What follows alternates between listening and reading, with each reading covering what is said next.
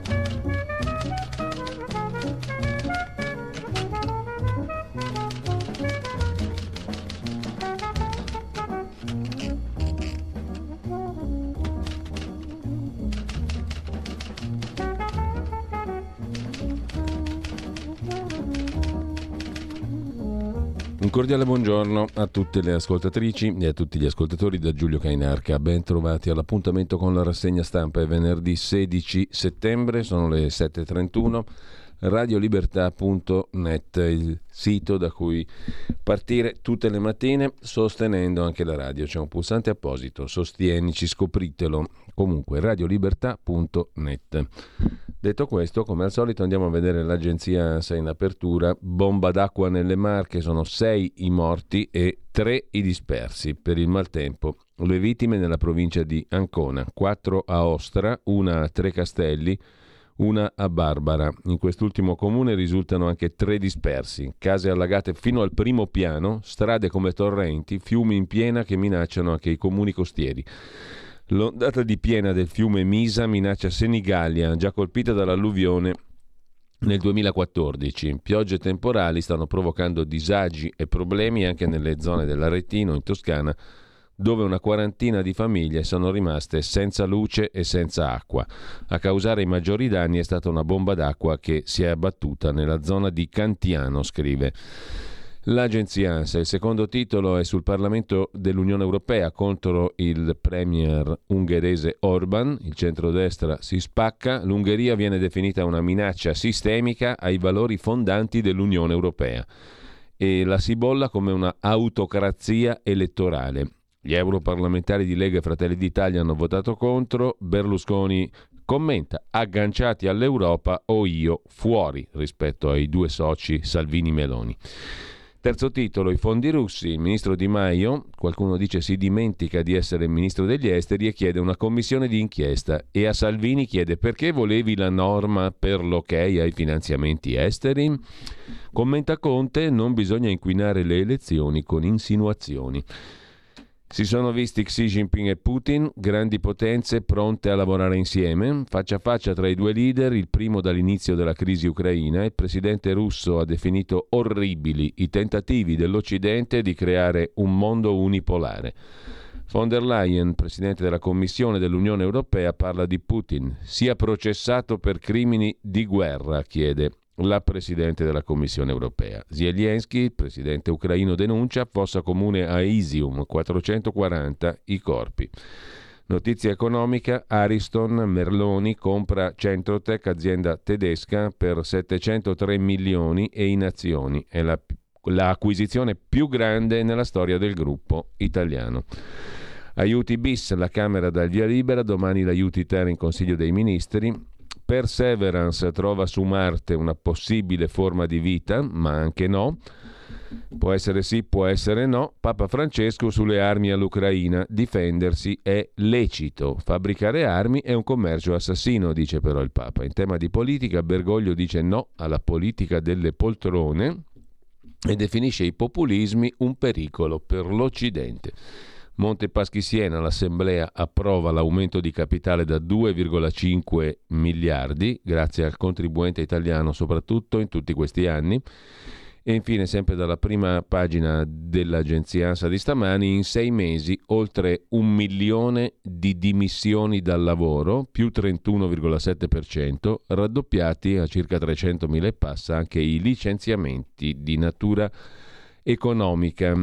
Mentre da Fratelli d'Italia il responsabile del programma e senatore Fazzolari dice soldi russi ai partiti, è bene saperlo. Il caso Moby Prince, la collisione perché in mare c'era una terza nave, secondo la commissione d'inchiesta nella relazione finale.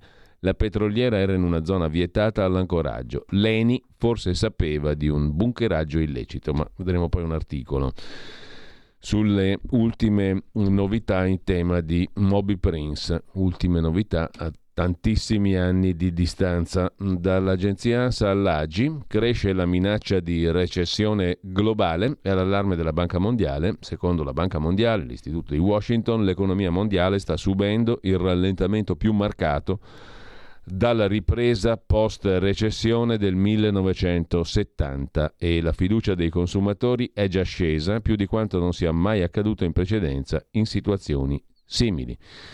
Tutto su come si vota, lo vedremo dopo, il post.it ci racconta cosa c'è sulla scheda, dove va messa la X, cosa c'è di diverso tra i candidati all'uninominale, al plurinominale e altri possibili dubbi da chiarire. Il professor Paolo Natale sulle elezioni del 22 sul sito degli Stati Generali si occupa di dare le pagelle dal punto di vista politologico e della comunicazione sociologica ai vari competitors, anche qui vince Giorgia Meloni.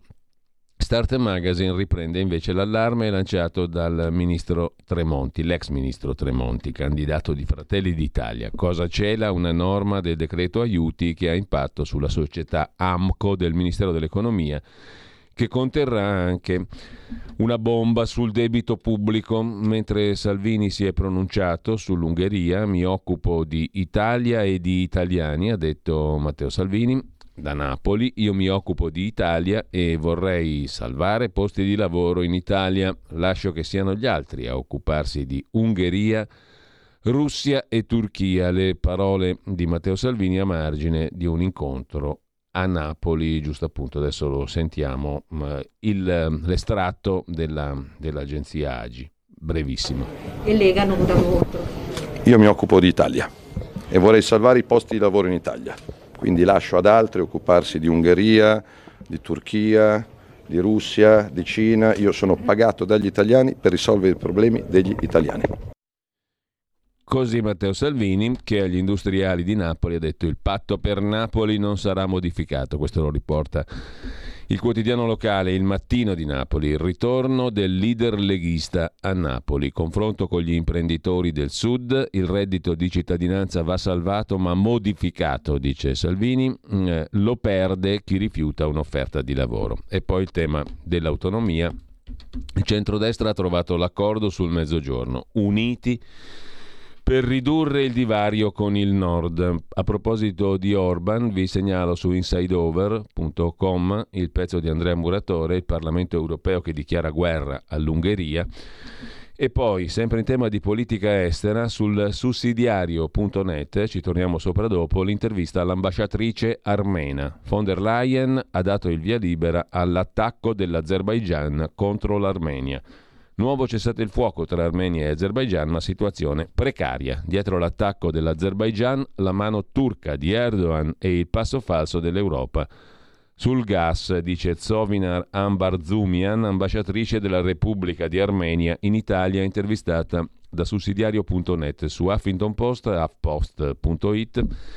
Il pezzo di Pietro Salvatori che ci riporta invece alle questioni delle politiche italiane, alle elezioni politiche italiane, allarme russo, il piano di Giorgia Meloni per chiudere le porte del Viminale a Salvini, perché Salvini ha arrostito Conte, rischia di bruciare anche noi. Fratelli d'Italia vuole evitare che il leghista logori il prossimo governo dall'interno, o meglio dagli interni, dal Ministero dell'Interno, e ha uno, una strategia, quelli di Fratelli d'Italia, per impedire che Salvini torni al Ministero dell'Interno. Dagospia invece ricorda, e lo fa attraverso Francesco Storace ieri sul Libero, quando Repubblica russava il quotidiano, la Repubblica, che oggi picchia duro sui presunti finanziamenti ai partiti italiani da parte del Cremlino, È lo stesso quotidiano che dal 2010 al 2016, per ben sette anni, ha portato in edicola l'allegato Russia Oggi. Per gli smemorati si trattava di un derivato di Russia Today, poi messa al bando in Occidente con l'accusa di essere emanazione mediatica dei voleri di Putin. Sulla questione russo-cinese, il sito asianews.it del Pontificio Istituto Missioni Estere fa il punto, vertice di Samarcanda, un Putin in difficoltà sempre più allineato con Xi Jinping.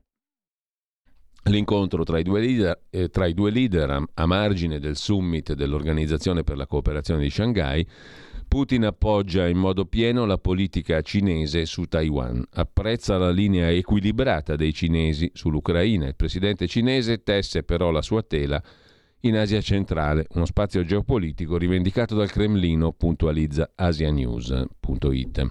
Di nuovo in side over il pezzo di Emanuele Pietro Bon sull'incontro Xi Jinping-Putin, il gelo dietro alle strette di mano, cosa succede tra Russia e Cina. Un pezzo interessante di Marco Faraci invece sull'Atlantico quotidiano, l'eredità di Elisabetta, il regno più decentrato del mondo. Rule of law, cioè l'impero della legge, neutralità e unica monarca che abbia veramente saputo fare i conti con le aspirazioni dei popoli all'indipendenza, all'autodeterminazione, alla devolution. Il Regno Unito più decentralizzato del mondo, anzi il regno più decentralizzato del mondo. Questa è l'eredità di Elisabetta secondo Atlantico Quotidiano. Le prime pagine dei quotidiani le vedremo tra poco. Intanto, il quotidiano di Sicilia si occupa di RAI, il servizio pubblico caro agli italiani, costi meno 6%, ma sugli sprechi fare di più, dice la Corte dei Conti. Sull'esercizio 2020 della RAI, rafforzare i controlli interni e troppe locazioni affitti di immobili. Mentre senza trasparenza lo Stato è debole, le mafie potenti. A parlare in questi termini il presidente della Commissione antimafia Nicola Morra che ha presentato la relazione finale dell'attività svolta dalla Commissione antimafia, pagina 2 del quotidiano di Sicilia. Lasciamo il quotidiano di Sicilia, vedremo poi le altre prime pagine. Tra uh, le, gli articoli invece che andremo poi a percorrere un pochino più approfonditamente, vi segnalo innanzitutto il pezzo di Felice Manti che per il terzo giorno di fila sul giornale, oggi a pagina 7, su Il giornale di Augusto Minzolini, torna sui conflitti di interessi di Letta, il cinese Enrico Letta, il ruolo di lobbista per i settori del lusso e della sanità non si concilia con la corsa a Palazzo Chigi del segretario del Partito Democratico. Scheletri nell'armadio, scrive il giornale, tutti i risico finanziari e industriali delle società con cui ha lavorato il leader del PD Enrico Letta. Mentre c'è un articolo incredibile, una storia incredibile, anzi più che l'articolo, è la storia in sé a essere incredibile, raccontata da Danilo Ceccarelli da Parigi sulla stampa di Torino. L'ultima beffa della strage di Nizza, rubati gli organi alle vittime. Su 14 cadaveri asportate parti del corpo senza autorizzazione. Il medico legale dice serviva l'autopsia. La rabbia dei parenti. Nell'attentato 2016 morirono 86 persone, sono stati prelevati 173 organi in tutto. Molti familiari hanno scoperto solo due anni dopo che i resti erano conservati sotto spirito. È una storia pazzesca questa che riguarda la strage di Nizza, mentre il tempo di Roma fa due pagine, due pagine fitte sull'eredità del governo dei migliori. Ci lasciano solo macerie. È il sunto del punto che fa sull'eredità del governo Draghi il quotidiano di Angelucci, il tempo di Roma, giusto appunto. Alla faccia delle previsioni del governo, l'agenzia Fitch vede l'Italia in recessione, crolla la stima del PIL, la spesa del gas è oltre il 5%, più dei tedeschi. Nuovo record del debito pubblico, inflazione verso il picco del 9,2%, un italiano su quattro a rischio povertà, nel metalmeccanico 7% di chiusure. Crescono i licenziati, anche se gli assunti sono di più, boom di dimissioni, 600.000 nei primi sei mesi, scrive ancora il Tempo di Roma. Una pessima eredità quella del governo Draghi e la scure appunto di Fitch, l'agenzia internazionale Fitch, anche sulla stampa di Torino in pagina economica, L'Italia andrà verso la recessione e il debito pubblico sfonda quota 2.770 miliardi. Anche l'ufficio studi della Confcommercio è preoccupato. Il futuro prossimo è preoccupante. L'industria in situazione critica. L'inflazione e l'aumento dei tassi della Banca Centrale Europea minacciano la crescita. Secondo l'agenzia Fitch nel 2023 il PIL scenderà dello 0,7%. Poi c'è la questione dei fondi dalla Russia a non si sa chi Gabrielli, l'ex capo della polizia, sottosegretario ai servizi segreti, conferma a Draghi che l'Italia non è citata nel report americano-statunitense sui finanziamenti russi. Eh, il report americano è ispirato al mio studio, parla Josh Rudolph con Il Fatto Quotidiano, è un'intervista imperdibile. Rudolph è autore di uno studio che due anni fa anticipava il tema dei finanziamenti russi a chissà chi, emerso con le recenti dichiarazioni della Casa Bianca bideniana. Lui era invece trampiano o di epoca trampiana. Questo report è ispirato a un mio studio. Ho raccolto tutto, se tenetevi forte, da articoli di giornale ho ricostruito 120 casi. Ciò nonostante Repubblica oggi, con ben tre giornalisti, Tommaso Ceriaco, Giuliano Foschini e Fabio Tonacci, si occupa di fondi russi ai partiti i due report, uno che leggeva i giornali, che ha fatto da base a quell'altro che è venuto fuori oggi, che avvisano Roma. Due report dagli Stati Uniti. Esistono un dossier classificato e uno diffuso alle ambasciate. Draghi ha chiesto a Blinken, il ministro degli esteri, segretario di Stato americano, dettagli sul primo dossier, quello classificato, senza ricevere risposte. La missione di Adolfo Urso, Fratelli d'Italia, negli Stati Uniti, senza il via libera del Copasir. Il PD dice curava gli interessi di Fratelli d'Italia. Pensa un po'. A proposito di Stati Uniti, invece, nella pagina di Cultura di Repubblica c'è la recensione e anche l'intervista all'autore Patrick Radden Keefe, eh, autore di un libro, L'impero del dolore, tradotto da Manuela Faimani, edito da Mondadori. È un tomo di 696 pagine, 24 euro. L'impero del dolore. Di che cosa si parla? Del mercato della droga di Stato negli Stati Uniti. Un libro di Patrick Radden Keefe racconta lo scandalo Sackler l'industria farmaceutica che ha inondato gli Stati Uniti di sostanze letali. I pazienti hanno iniziato a morire un, pa- un, paio di anni dopo il lancio, a proposito di Big Pharma, ma loro non si sono fermati, racconta l'autore del libro in questione appunto l'impero del dolore, droga di Stato, non nel senso che le autorità americane promuovevano la distribuzione di oppiacei, ma che i difetti strutturali del sistema di controllo aiutavano le case farmaceutiche statunitensi a spingere sul mercato prodotti potenzialmente letali per i pazienti. Leggendo il libro L'impero del dolore di Patrick Radden Keefe si capisce questa raggelante verità, scrive Repubblica. Ci torniamo sopra. Due interviste alla stessa persona, Ahmad Shah Massoud, il figlio di Massoud, il leggendario condottiero afghano che saltò per aria il giorno primo dell'attentato alle Torri Gemelle, intervistato da Fausto Biloslavo sul giornale e da Gianni Vernetti su Repubblica. Il mio Afghanistan dimenticato per l'Ucraina, ma la guerra coranica, la jihad, va fermata o colpirà l'Occidente, dice il figlio di Massoud che chiama a raccolta la resistenza al governo. Anche Al-Qaeda ora è più forte. L'Afghanistan è stato trasformato in un rifugio sicuro per i terroristi, un'altra volta. L'unica possibilità è un governo afghano scelto dal popolo. L'obiettivo dello Stato islamico, l'ISIS, è portare la guerra santa oltre i confini, dice il figlio del leggendario comandante Massoud. Ahmad Shah Massoud guida la resistenza ai talebani come fece il padre, il leone del Panisher, è in missione in Europa per unire la diaspora anche a Repubblica. Repubblica dà spazio alle considerazioni del figlio di Massoud, formerò un governo in esilio, ma l'Occidente armi la resistenza ai talebani. La Cina sta cercando di approfittare dell'Afghanistan in uno dei momenti più deboli della sua storia. Siamo noi la vera forza democratica. Ancora oggi le donne protestano contro i talebani, le bambine vogliono tornare a scuola come ovunque nel mondo. Ha parlato anche il Papa con i giornalisti sul volo papale che riporta il Papa a Roma sorvolando le steppe del Kazakistan, dialogo difficile ma utile con la Russia, dare le armi all'Ucraina, difendersi è amor di patria, no alla politica di basso livello, dice il Papa. Credo che sia sempre difficile capire che il dialogo con gli stati che hanno cominciato la guerra è difficile, ma non dobbiamo scartare il dialogo. I politici italiani ne ho conosciuti due di altissimo livello, Napolitano e Mattarella, grandi poi gli altri non li conosco. La Cina, per capirla ci vuole un secolo. Abbiamo scelto la via del dialogo, non è facile capire la mentalità cinese.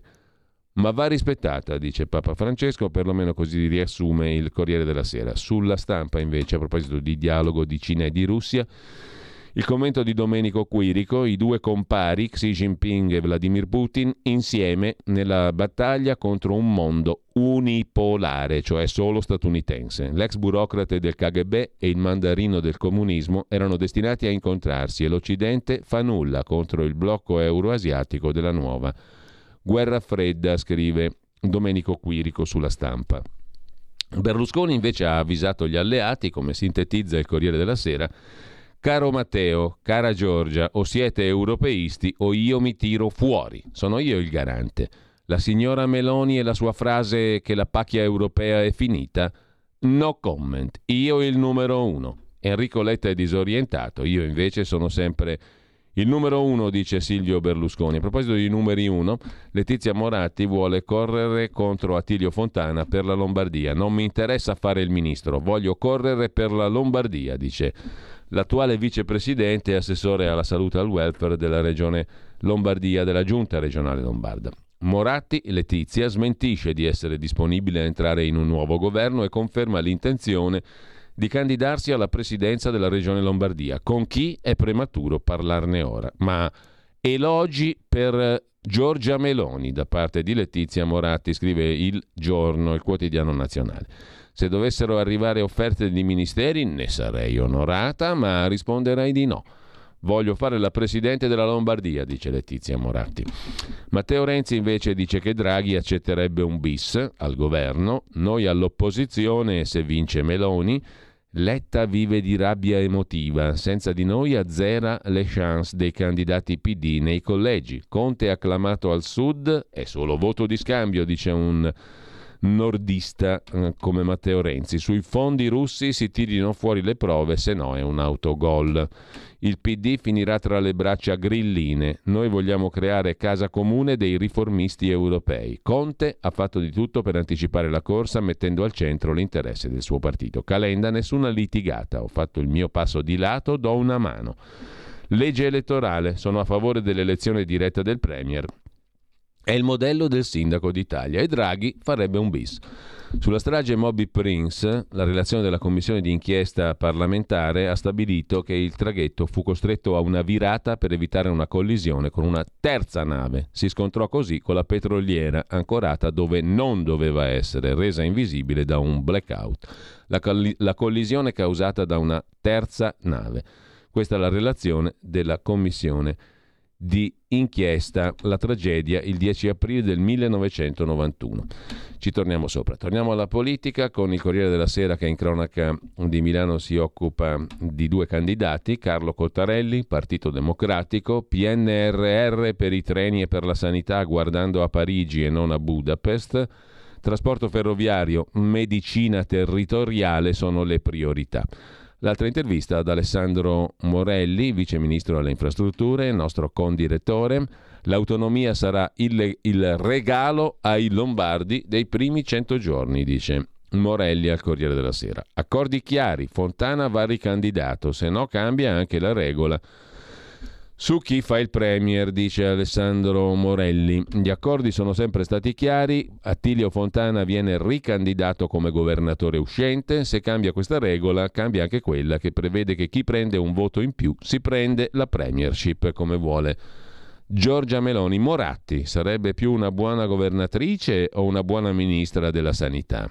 Lei, risponde Morelli, è stata già ministra, sindaca, presidente RAI può ambire a qualunque ruolo, certo sarebbe una risorsa in più per il centrodestra purché ci rimanga. Ho letto parole al miele da parte di Calenda, mi auguro che la volontà di Letizia Moratti di restare nel centrodestra venga chiarita anche dopo le elezioni. Prima cosa al governo nei 100 giorni, l'autonomia regionale, dice Alessandro Morelli al Corriere della Sera. Intervistato anche da Il Giornale Alessandro Morelli, sicurezza e divieti folli, Così Beppe Sala ci aiuta a vincere. Torniamo a Pontida guardando al futuro. Sicurezza e divieti. A Milano naturalmente Sala ci aiuta a vincere, dice Alessandro Morelli, vice ministro della Lega. Danni colossali da area B. Domenica a Pontida sarà un ritorno al futuro, nessun sorpasso da Fratelli d'Italia, qui saremo ancora primo partito. Con Fontana la nostra forza è la compattezza, siamo già in vantaggio vedremo. E a proposito di Lombardia e Milano, sul dorso lombardo di Avvenire, meno bambini, si svuotano gli asili. La vice sindaco Anna Scavuzzo ha detto che quest'anno non ci sono più liste d'attesa alle materne comunali, età fra i 3 e i 6 anni, effetto dell'inverno demografico. Nei prossimi anni il nuovo quadro sociale costringerà il comune a rivedere tutti i piani per l'edilizia scolastica e l'assistenza familiare. Il dato è emerso durante un dibattito sull'emergenza Covid a Milano. Al centro le conseguenze sopportate da famiglie, scuole, minori e donne con l'esplosione della violenza domestica. Dalla Lombardia al Piemonte al Veneto, perché c'è un piemontese in laguna, Fassino, Fassino che va in gondola, scrive il Fatto Quotidiano, è candidato in Veneto, direzione Seggio, ma il PD Veneto si sfascia. La campagna dell'ex sindaco PD di Torino, un piemontese in laguna. Eterno, l'ex segretario di S. Fassino gira Venezia a caccia della settima legislatura, ma in regione il partito è infuriato per come sono state fatte le liste. Sentite invece questa. Daniele Piccirillo, magistrato della Corte dei Conti, nell'ottobre del 2020 avrebbe formalizzato il rinnovo di un contratto con le aziende di Federico Bianchi di Castelbianco nel giorno stesso in cui l'allora capo del Dipartimento Risorse Umane del Ministero dell'Istruzione, Università e Ricerca, Giovanna Boda, ha incontrato la sorella, anche lei giudice, nonché moglie dell'ex procuratore nazionale antimafia Federico Caffiero De Rao, quest'ultimo oggi candidato alle elezioni con il Movimento 5 Stelle. Rinnovo del contratto al cognato di De Rao il giorno dell'incontro tra manager e moglie. Lo si evince da un'informativa della Guardia di Finanza agli atti dell'inchiesta della Procura di Roma che vede indagati Boda, la dirigente ministeriale, e Castelbianco, l'uomo che avrebbe con la corruzione avuto diversi contratti e appalti dal Ministero dell'Istruzione e dalla stessa Boda, alta funzionaria del Ministero medesimo, appunto, Castelbianco è anche editore dell'agenzia Dire, indagati Boda e Castelbianco per corruzione per appalti pilotati al Ministero dell'Istruzione, inchiesta alla quale eh, Cafiero De Rao è estraneo. Però in pratica il cognato di De Rao era dentro a questa bella storia che non è facilissima eh, da decrittare, però si tratta di soldoni pubblici in sostanza. A proposito di giustizia, Luca Fazzo si occupa di una sentenza, di un pronunciamento della Corte Costituzionale che dà uno schiaffo ai pubblici ministeri, risarcimenti, tanto paghiamo noi, il popolo italiano, pure senza cella. Vanno riparati anche i danni alla reputazione e alla salute, effetto dell'agonia giudiziaria, cioè per il risarcimento non è necessario che uno vada in galera. Il caso sollevato da un magistrato accusato senza motivo dai colleghi. A proposito di giustizia, una En passant, nelle pagine di cultura del giornale, a pagina 24, c'è un articolo a proposito della continuità tra la giustizia fascista e quella repubblicana. Così la ingiustizia fascista divenne giustizia repubblicana.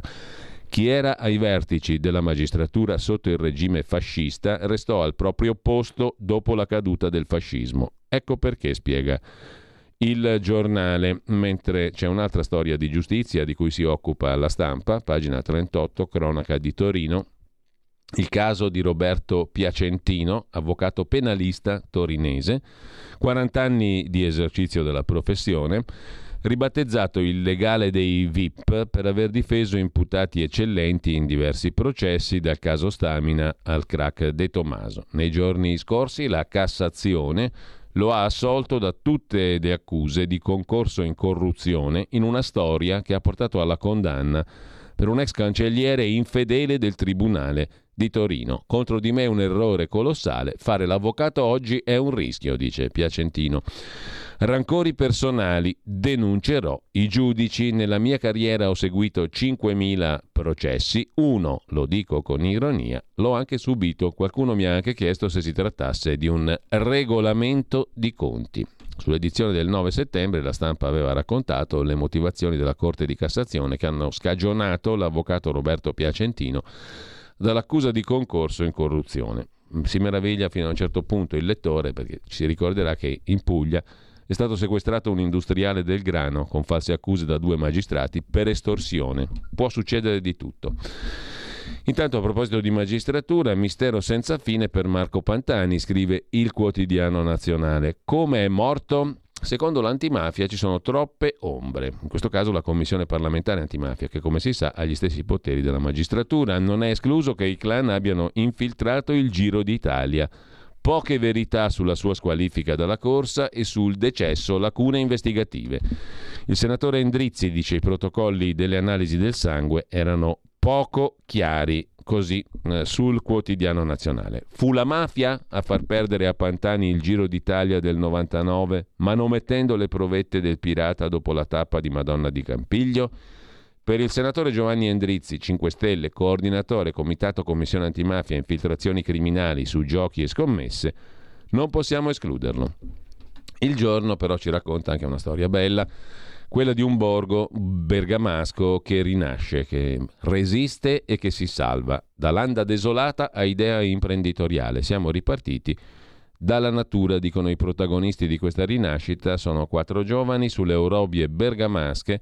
Un insediamento rurale era rimasto disabitato. L'intuizione di Giacomo Perletti ha dato vita a Contrada Bricconi agricoltura, tecnologia e turismo, un ristorante di livello e nuovi soci far rivivere un insediamento montano del 1400 per dare origine a un'azienda agricola autosufficiente e sostenibile. È accaduto a Oltresenda Alta, 950 metri d'altezza, in Valzurio, Alpi Orobie, Bergamasche, un antico borgo rurale Lasciato abbandonato a metà degli anni 90, utilizzato all'origine come insediamento solo alcuni mesi all'anno da allevatori, è stato riqualificato da Giacomo Perletti, bergamasco, classe 86, da sempre appassionato di agricoltura e montagna. Contrada Bricconi è il nome del progetto dell'imprenditore, ma anche casaro e agricoltore. Un progetto che nasce dieci anni fa. Una bella storia raccontata da Il Giorno.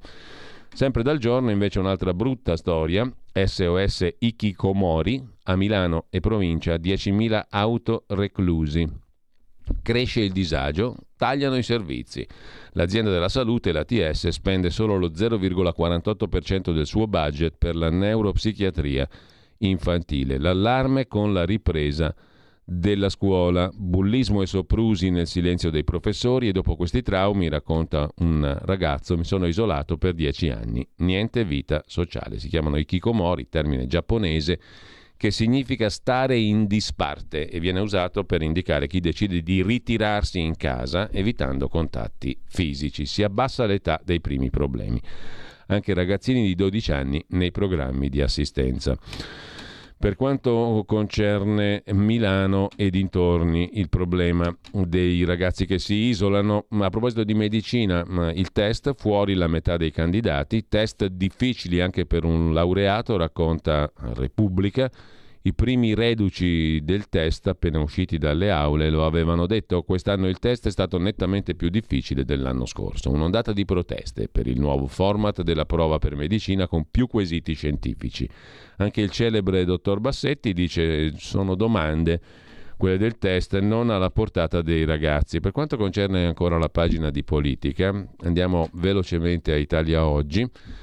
C'è da segnalare il pezzo di Gianni Pardo, quel partito comunista italiano che resta sotto traccia, comunque si chiamasse PC, PDS, DSPD, non si è alleato con le forze progressiste moderate. E quel che, quel che resta del PC mantiene ancora un ampio potere su tutto il PD. L'altro pezzo, Marco Antonellis, Giorgia Meloni assicura che il PNRR sarà realizzato di corsa e nella forma già concordata da Draghi con i vertici di Bruxelles, altro che riscrivere il PNRR. Sempre su Italia Oggi poi Massimo Solari eh, si occupa di presidenzialismo alla francese con un timore che realizzato in salsa italiana trasformerebbe in pochi mesi il presidente in un'anatra zoppa. Dalla Francia agli Stati Uniti a venire dedica ampio spazio agli immigrati che diventano ostaggi nella campagna per le elezioni di medio termine. Dopo il Texas che ha inviato gli immigrati illegali a New York e a casa della vicepresidente Kamala Harris, ora il governatore della Florida Ron DeSantis li manda sull'isola di Martha's Vineyard, la capalbio dei democratici americani, feudo dei leader democratici. Vergognoso, replica la Casa Bianca. Sul giornale Trump invece va a processo, mi candido comunque, dice l'ex presidente. La procuratrice ha rifiutato l'offerta di accordo, rischia l'incriminazione per frode fiscale, le accuse alla holding di famiglia, scrive il giornale. Donald Trump ha proposto un accordo per risolvere l'inchiesta civile sulla Trump Organization, la holding di famiglia sospettata di frode fiscale assicurativa, ma la procuratrice generale di New York, Letitia James, ha respinto l'offerta. Tino Oldani, nella sua torre di controllo su Italia Oggi, si occupa invece di Germania, dove aumentano i no al bando europeo sui motori a scoppio. Radicale cambio di strategia della Volkswagen, che si è rotta un po' le scatole dell'elettrico. La Felt ha scritto che chiunque può costruire un'auto elettrica, mentre il motore a combustione interna è alta cultura e ha attaccato gli sforzi dell'Unione Europea per uccidere il motore a scoppio. Su Avvenire è invece Stefano Vecchia a occuparsi di un'altra questione ecologica che riguarda in questo caso la Cina e il Tibet. Il piano di una maxi diga in Tibet allarma la comunità e gli ambientalisti. I, pro- I, progetti energetici della Cina e le ricadute sui territori interessati dalle opere. Così i problemi per gli ecosistemi generati dall'impianto idroelettrico delle tre gole sullo Yangtze rischiano di riproporsi con la nuova opera colossale che interessa il fiume. Yarlung, l'impianto energetico, avrà una capacità produttiva idroelettrico di 300 miliardi di kilowattora, costerà 32 miliardi di dollari, ma la transizione energetica cinese per limitare l'uso di fonti fossili sta avendo effetti negativi sulla vita delle popolazioni e sui territori.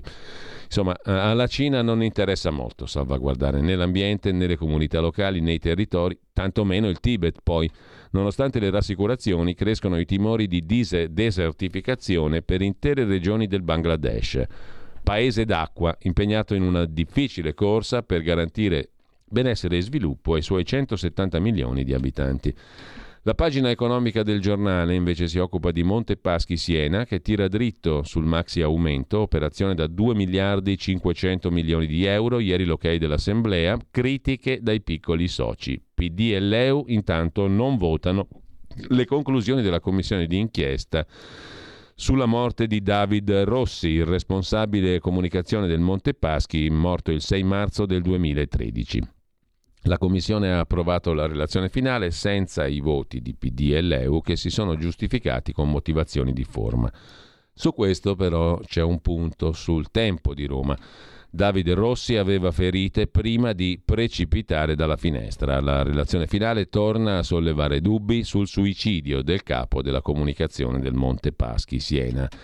Ci torniamo dopo. Per la pagina di cultura invece vi segnalo dal pagina milanese del giornale, un articolo e una mostra anche molto curiosa. La mostra si intitola Human Brains, Preserving the Brain, il cervello insomma al centro della mostra da oggi al 10 ottobre alla Fondazione Prada in Viale Isarco 2 a Milano. Mostra suddivisa in 14 sezioni che indagano i processi di ricerca sulle malattie neurodegenerative attraverso immagini, video, strumenti tecnologici. Tra il 19 settembre e il 4 ottobre gli istituti partecipanti al progetto ospitano anche 11 workshop disponibili in streaming sulla piattaforma humanbrains.fondazioneprada.org.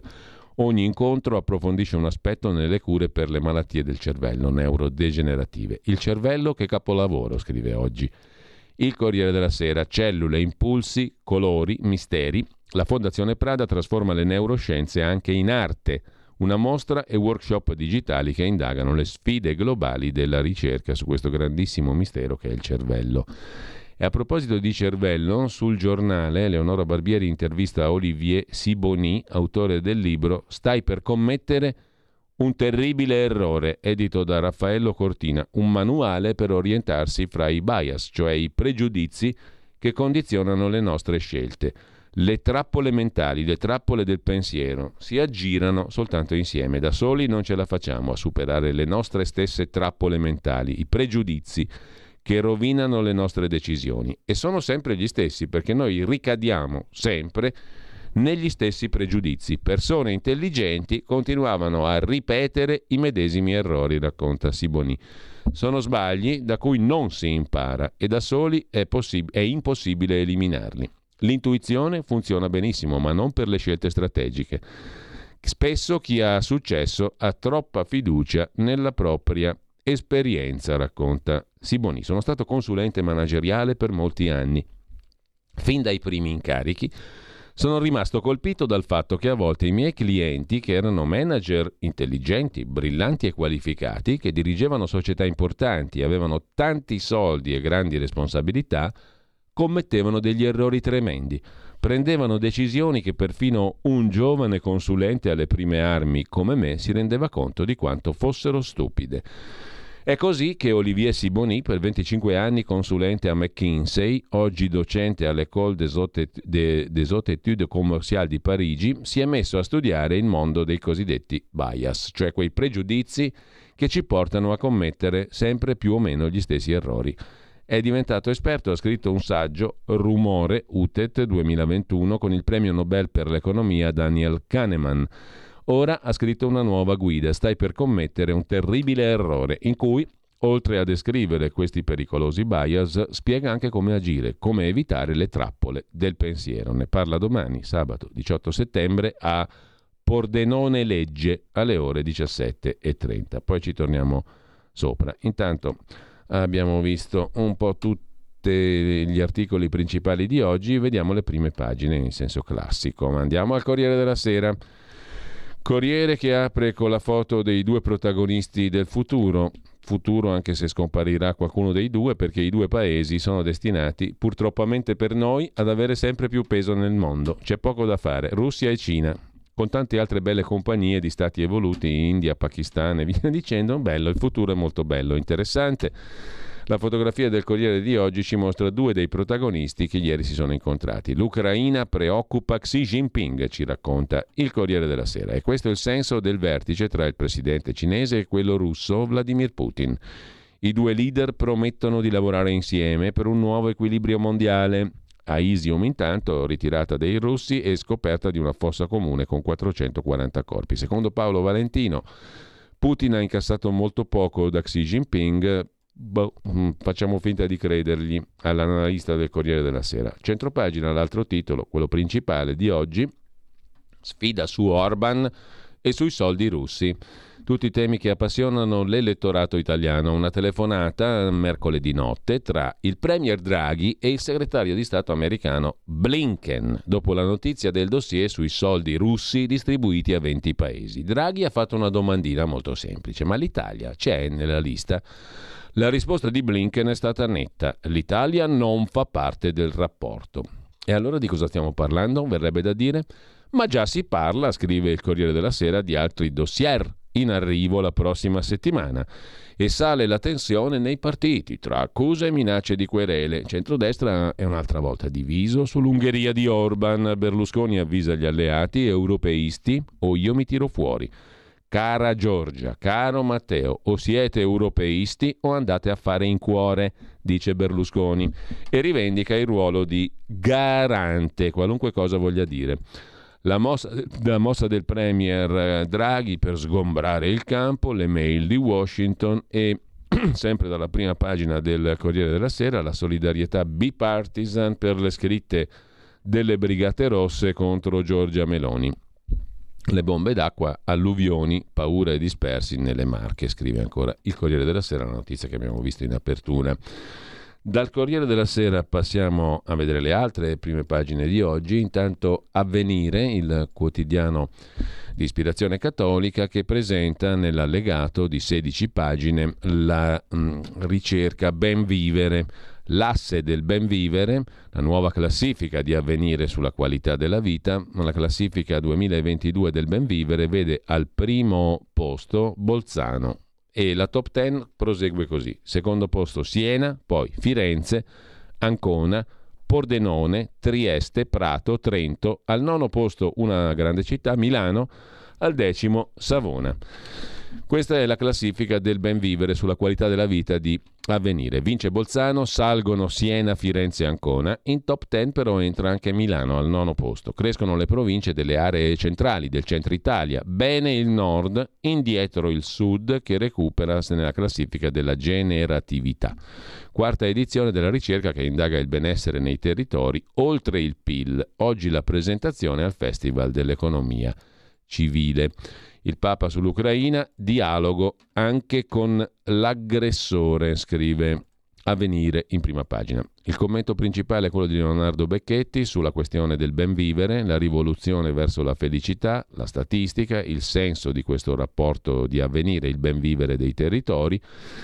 Il secondo commento sullo stesso tema di Vittorio Pelligra, leggere meglio realtà mutanti, uno strumento di indagine e di stimolo. Da avvenire passiamo però a dare un'occhiata anche al domani di Carlo De Benedetti, Fratelli d'Italia intimidisce i media stranieri per evitare le domande sul fascismo e la denuncia che preoccupa tutti gli spiriti democratici. Niente domande. Una giornalista tedesca è stata seguita e registrata di nascosto da giovani militanti, vedi come ti risalta fuori la vena fascista? Ad altri è stato impedito di fare domande indesiderate. Il responsabile giovani del partito dice non vedo dove sia il problema. Intanto Salvini rispolvera il mito del nord e cerca rifugio sul prato di Pontida e la demagogia sovranista della pacchia che è finita viene analizzata dalla politologa Nadia Urbinati. I pugni sul tavolo di Giorgia Meloni. Dal domani passiamo al fatto quotidiano, apertura mm, su mm, Draghi, von der Leyen e Biden. In che senso? Scordiamoci più gas dagli Stati Uniti al posto di quello russo. Le esportazioni americane non aumentano. Una gelata sul Financial Times, altro che rigassificatori. E tra le altre questioni, l'intervista poi la vediamo a parte a Josh Rudolph, l'ex consigliere di Trump e di Biden, il quale dice sulla questione dei soldi da Putin io ho fatto un ottimo lavoro, da articoli di giornale. L'esperto statunitense, consulente delle amministrazioni anche di Obama e Trump, due anni fa firmò uno studio che calcolava 300 milioni di finanziamenti da Mosca ai partiti nel mondo in 120 casi. Il mio rapporto era basato su articoli di giornale e ha ispirato quello dell'intelligence di oggi. Siamo messi bene, il mondo occidentale è messo molto bene. Intanto la Camera dei Deputati ha chiuso con una lite Meloni-Salvini sul decreto aiuti ter e Garavaglia Lega minaccia di uscire dal governo a dieci giorni dal voto. La serietà della destra, commenta il fatto quotidiano laddove Giuseppe Conte fa sponda con Michele Emiliano, voti utili al Movimento 5 Stelle a Sud, il tour de force del leader dei 5 Stelle, e poi Sgub, dopo tanti insulti, De Luca, il presidente della Campania, sostiene quello che chiamava il bibitaro, cioè Luigi De Maio, Di Maio.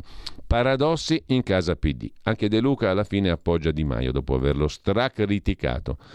Sono inutili i vaccini per gli under 40 e l'Organizzazione Mondiale della Sanità ha detto che la pandemia è vicina. Poi c'è il figlio di Denis Verdini che contattò il Ministero dell'Economia per salvare l'ex capo dell'autorità delle, della, della società autostrade, l'ANAS. Indagato anche il figlio di Verdini per corruzione. Scrive il fatto in prima pagina.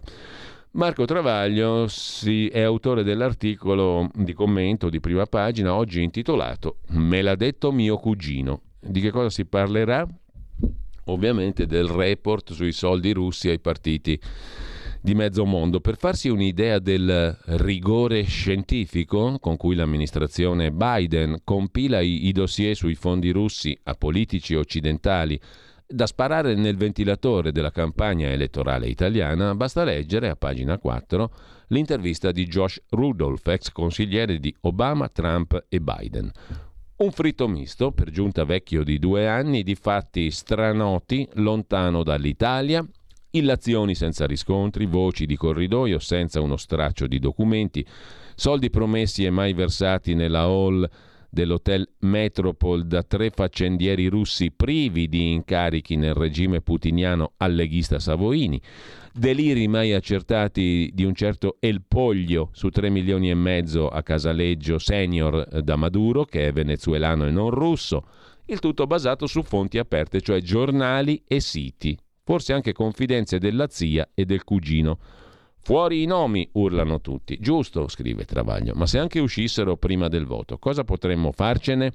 Un dossier dei servizi americani, fra l'altro assemblato in quel modo, non è una sentenza giudiziaria e varrebbe qualcosa soltanto se contenesse documenti inoppugnabili, contabili, bancari, bonifici, foto, intercettazioni di scambi di denaro che lo rendessero plausibile. Se no resterebbe una scandalosa interferenza estera targata Stati Uniti, non Russia. Incredibilmente Draghi, che ne ha parlato con Blinken, non zittisce il suo garrulo ministro degli esteri Luigi Di Maio, che usa la Farnesina per farsi campagna elettorale e i dossier a rate degli amici Yankee per attaccare i politici colpevoli di avere più voti di lui, cioè tutti. Per non parlare dell'altra figura di garanzia che dice, insinua e contraddice, un giorno sì e l'altro pure, l'incontinente del Copasir Adolfo Urso in tournée a Washington. Mentre tutti montano la panna su ciò che non si sa, scrive Travaglio, nessuno ricorda ciò che già si sa. Dal 2021 al 2022, non contento delle consulenze e conferenze pagate dal principe criminale saudita Bin Salman, Matteo Renzi è stato membro del consiglio di amministrazione di Delimobil, colosso russo del car sharing con sede in Lussemburgo fondato dall'italiano Vincenzo Trani in società con la banca statale moscovita VTB. Perché nessuno gli domanda quanto prendeva Renzi del milione di euro annuo destinato all'intero consiglio di amministrazione della Delimobil? Fra il 2010 e il 2016 Repubblica ha ospitato l'inserto mensile di propaganda putiniana Russia Today, ovviamente a pagamento. Perché il quotidiano Jedi, Agnelli Elkan, così inflessibile sui soldi di Mosca, non ci dice quanti soldi incassò da Mosca, posto che sei anni fa Russia Today ruppe il contratto e offrì lo stesso servizio al sole 24 ore per un milione e mezzo di euro all'anno? Già, perché il giallo potrebbe finire come La maledizione dello scorpione di Giada, Woody Allen che indaga sui furti di gioielli commessi da lui, scrive.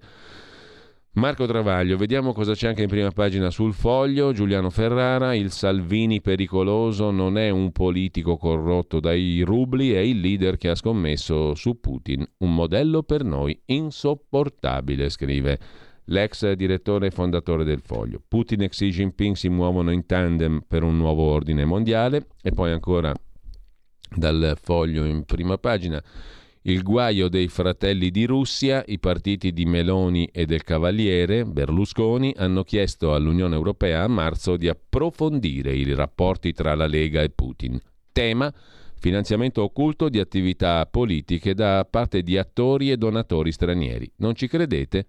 Leggete questa mozione, scrive il direttore Cerasa, che si occupa di come Fratelli d'Italia e Forza Italia hanno presentato una mozione in Europa per indagare sulla Lega. E se i primi ad avere sospetti sugli interrallazzi tra Salvini e Putin fossero i suoi alleati? La risposta si trova in Europa, in una sigla che va ricordata 2020-2268. Nel grande romanzo sul rapporto opaco tra Salvini e la Russia c'è un passaggio importante rimosso da diversi osservatori che riguarda un problema di cui la Lega dovrebbe tener conto. Negli ultimi giorni Salvini si è detto indignato per la valanga di sospetti dopo la rivelazione che tutti conosciamo, offerta da alcune fonti diplomatiche americane che la Russia ha distribuito 300 milioni in giro per il mondo, eccetera, eccetera. Il leader della Lega che a marzo ha scelto di rinnovare l'accordo di collaborazione col partito di Putin Russia Unita, in queste ore ha mostrato tutta la sua virilità promettendo querele a tutti gli esponenti politici e non solo quelli, desiderosi di creare la simmetria. Soldi russi all'Europa uguale Lega di Salvini.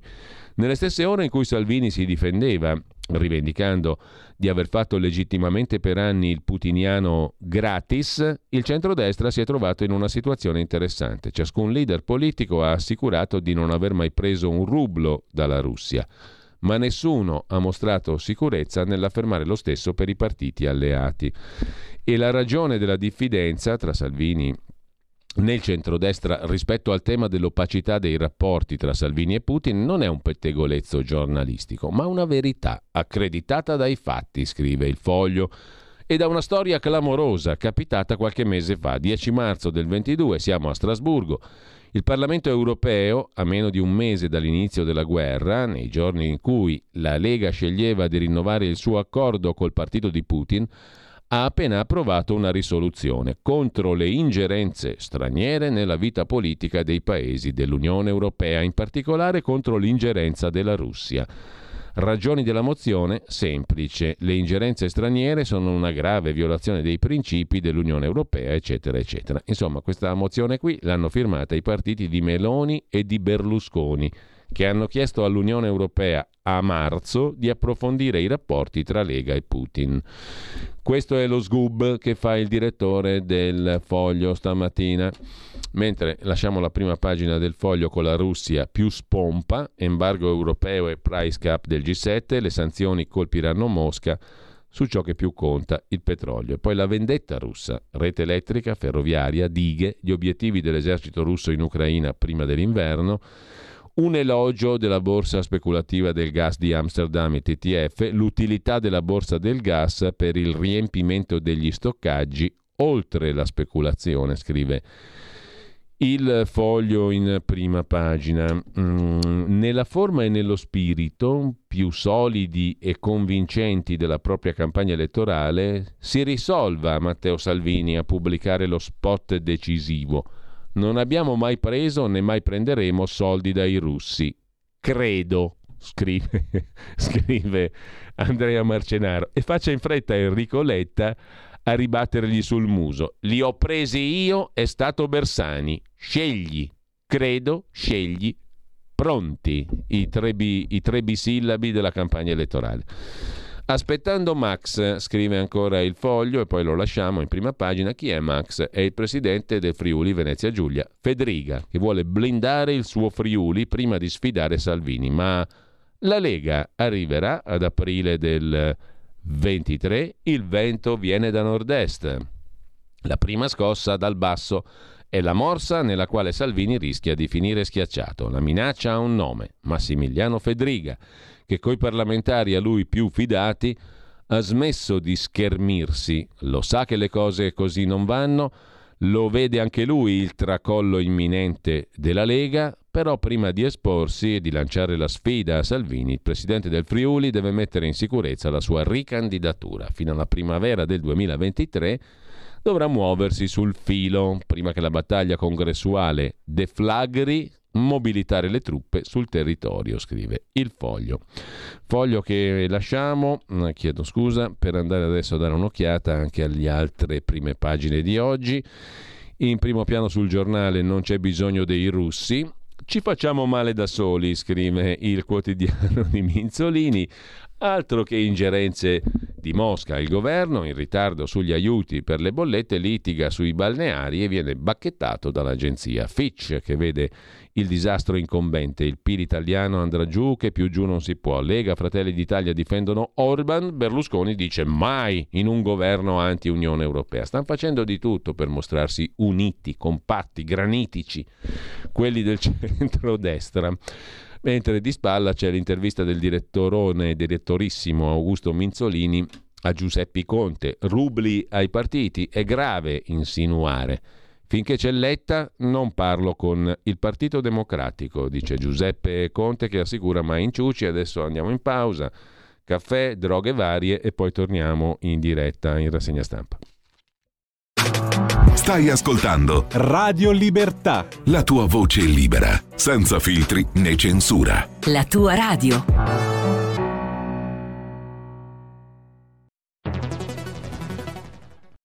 C'è chi te la racconta sbagliata e chi te la racconta male. C'è chi te la racconta tagliata e chi te la racconta al contrario e chi non te la racconta affatto.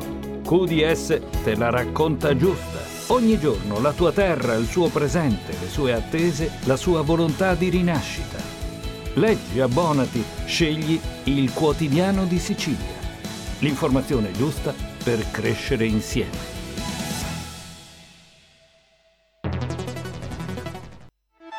Stai ascoltando Radio Libertà, la tua voce libera, senza filtri né censure, la tua radio.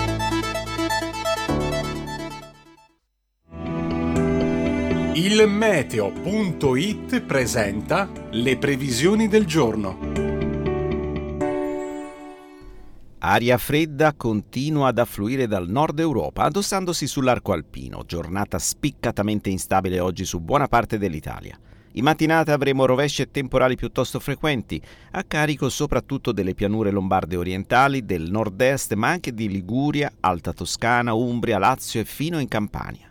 Un po' più asciutto altrove, ma con cieli spesso irregolarmente nuvolosi, nel pomeriggio persisteranno condizioni di forte instabilità, con precipitazioni associate sui medesimi settori. Per ora è tutto da ilmeteo.it dove il fa la differenza. Anche nella nostra app. Una buona giornata da Lorenzo Tedici. Avete ascoltato le previsioni del giorno.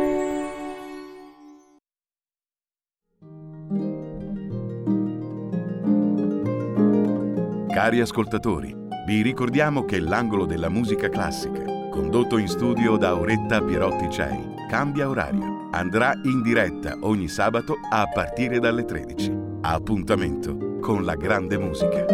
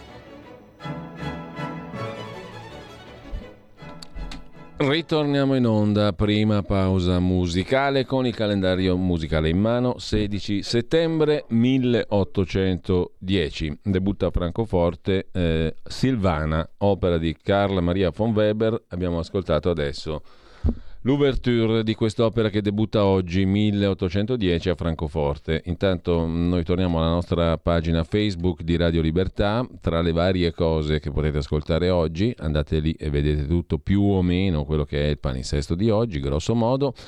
Alle ore 12, come tutti i venerdì, Malika Zambelli, Stai Karma, il suo talk con un paio di ospiti oggi, ma ci facciamo dire tutto da lei. Buongiorno Malika. Ciao Giulio, buongiorno allora. ciao a tutti.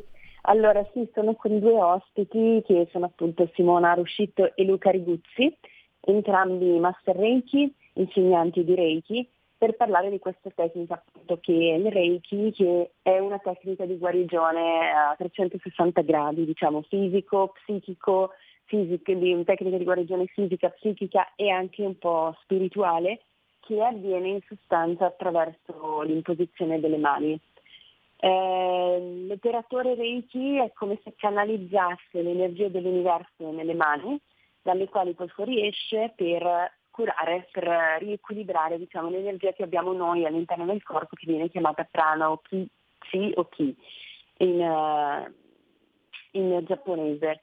E allora il Reiki è ovvio che non è una sostituzione delle cure mediche tradizionali, però c'è chi attraverso questa tecnica riesce ad ottenere dei, degli ottimi benefici, viene utilizzato ad esempio anche negli ospedali per alleviare il dolore dei pazienti terminali insomma una tecnica da provare, eh, quantomeno interessante anche ascoltare quello che ci racconteranno oggi i nostri ospiti. Bene, allora come sempre grazie a Malika Zambelli, a più tardi, buona mattina intanto Malika. Grazie, buona mattina a tutti. Appuntamento alle 12, dalle 12 alle 13. Intanto noi torniamo come un sol uomo, pur essendo in due, saluti a Giulio Cesare Carnelli, di là dal non vetro, siamo in due anche se siamo uniti da una ferrea, indomabile, invincibile volontà di, come dire, non saprei, non so, non so, aggiungere niente, non sono un politico, mi spiace, non riesco a raccontare balle. Quindi andiamo alle prime pagine dei giornali di oggi, eravamo rimasti al giornale, non c'è bisogno dei russi, ci facciamo male da soli, è la sentenza, la simpatica sentenza a titolo di prima pagina, c'era vita nelle rocce su Marte, tracce biologiche nel passato del pianeta. Non è detto però, eh.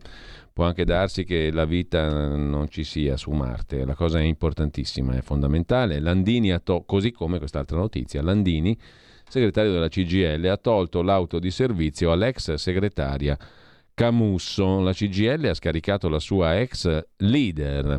Non possiamo dire ai lavoratori di votare per lei. Questo è un altro tema importantissimo che si affaccia in prima pagina sul giornale di oggi. Il quotidiano nazionale, giorno nazionale Resto del Carlino, si occupa di due cose principalmente, il caso Russia e l'altolà di Berlusconi ai, ragazzi, ai suoi ragazzi, i suoi mm, due... Mm, come possiamo definirli, Giorgia e Matteo, i suoi due alleati, giusto? Eh, l'altolà del Cavaliere agli alleati sul caso Russia. Ha detto Berlusconi, il centrodestra è con l'Unione Europea, se no noi, Forza Italia, non stiamo nel governo con questi due qui. E quindi diciamo si apre una prospettiva. Se Berlusconi non sta al governo con i suoi due alleati, con chi starà al governo?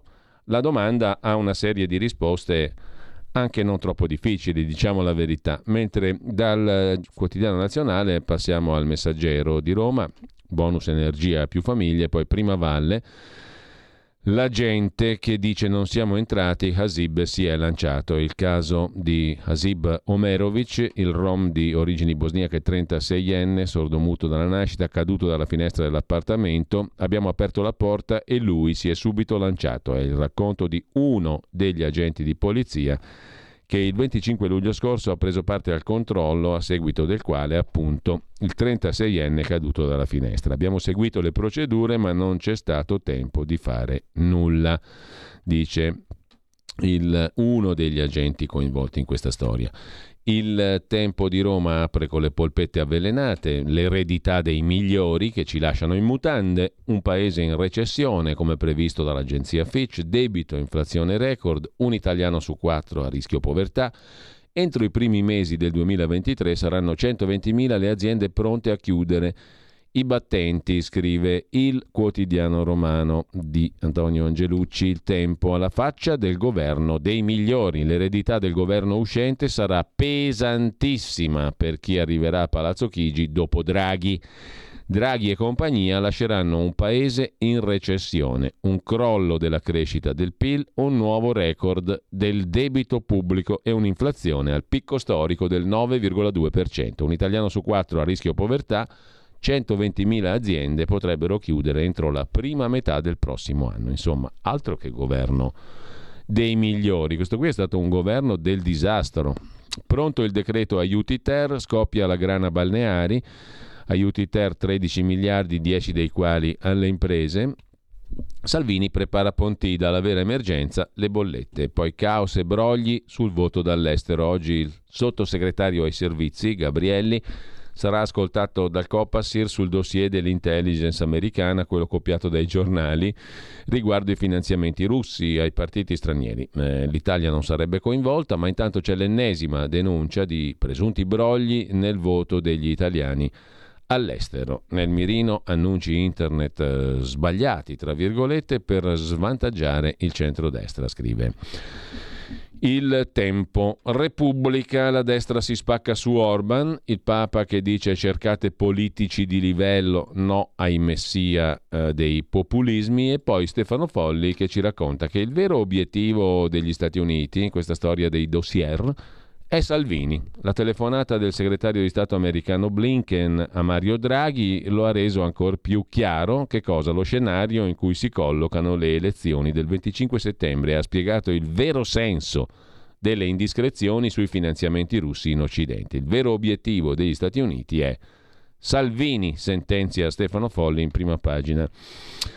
Sulla Repubblica, intervista a Bonaccini, presidente dell'Emilia Romagna, al PD serve una scossa, basta sentirsi i migliori e poi la stampa che intervista invece Enrico Letta, Meloni e Salvini con Orban, vergogna, dice Enrico Letta che ha fatto una campagna elettorale tutta dedicata a a Meloni e Salvini, Meloni e Salvini, Salvini e Meloni, Salvini e Meloni, Meloni e Salvini, Meloni e Salvini. Cosa proponga di suo Letta rimane un po' un mistero, comunque bisogna chiarire i rapporti col Cremlino, ha detto Enrico Letta parlando di Meloni e Salvini, Salvini e Meloni, Meloni e Salvini.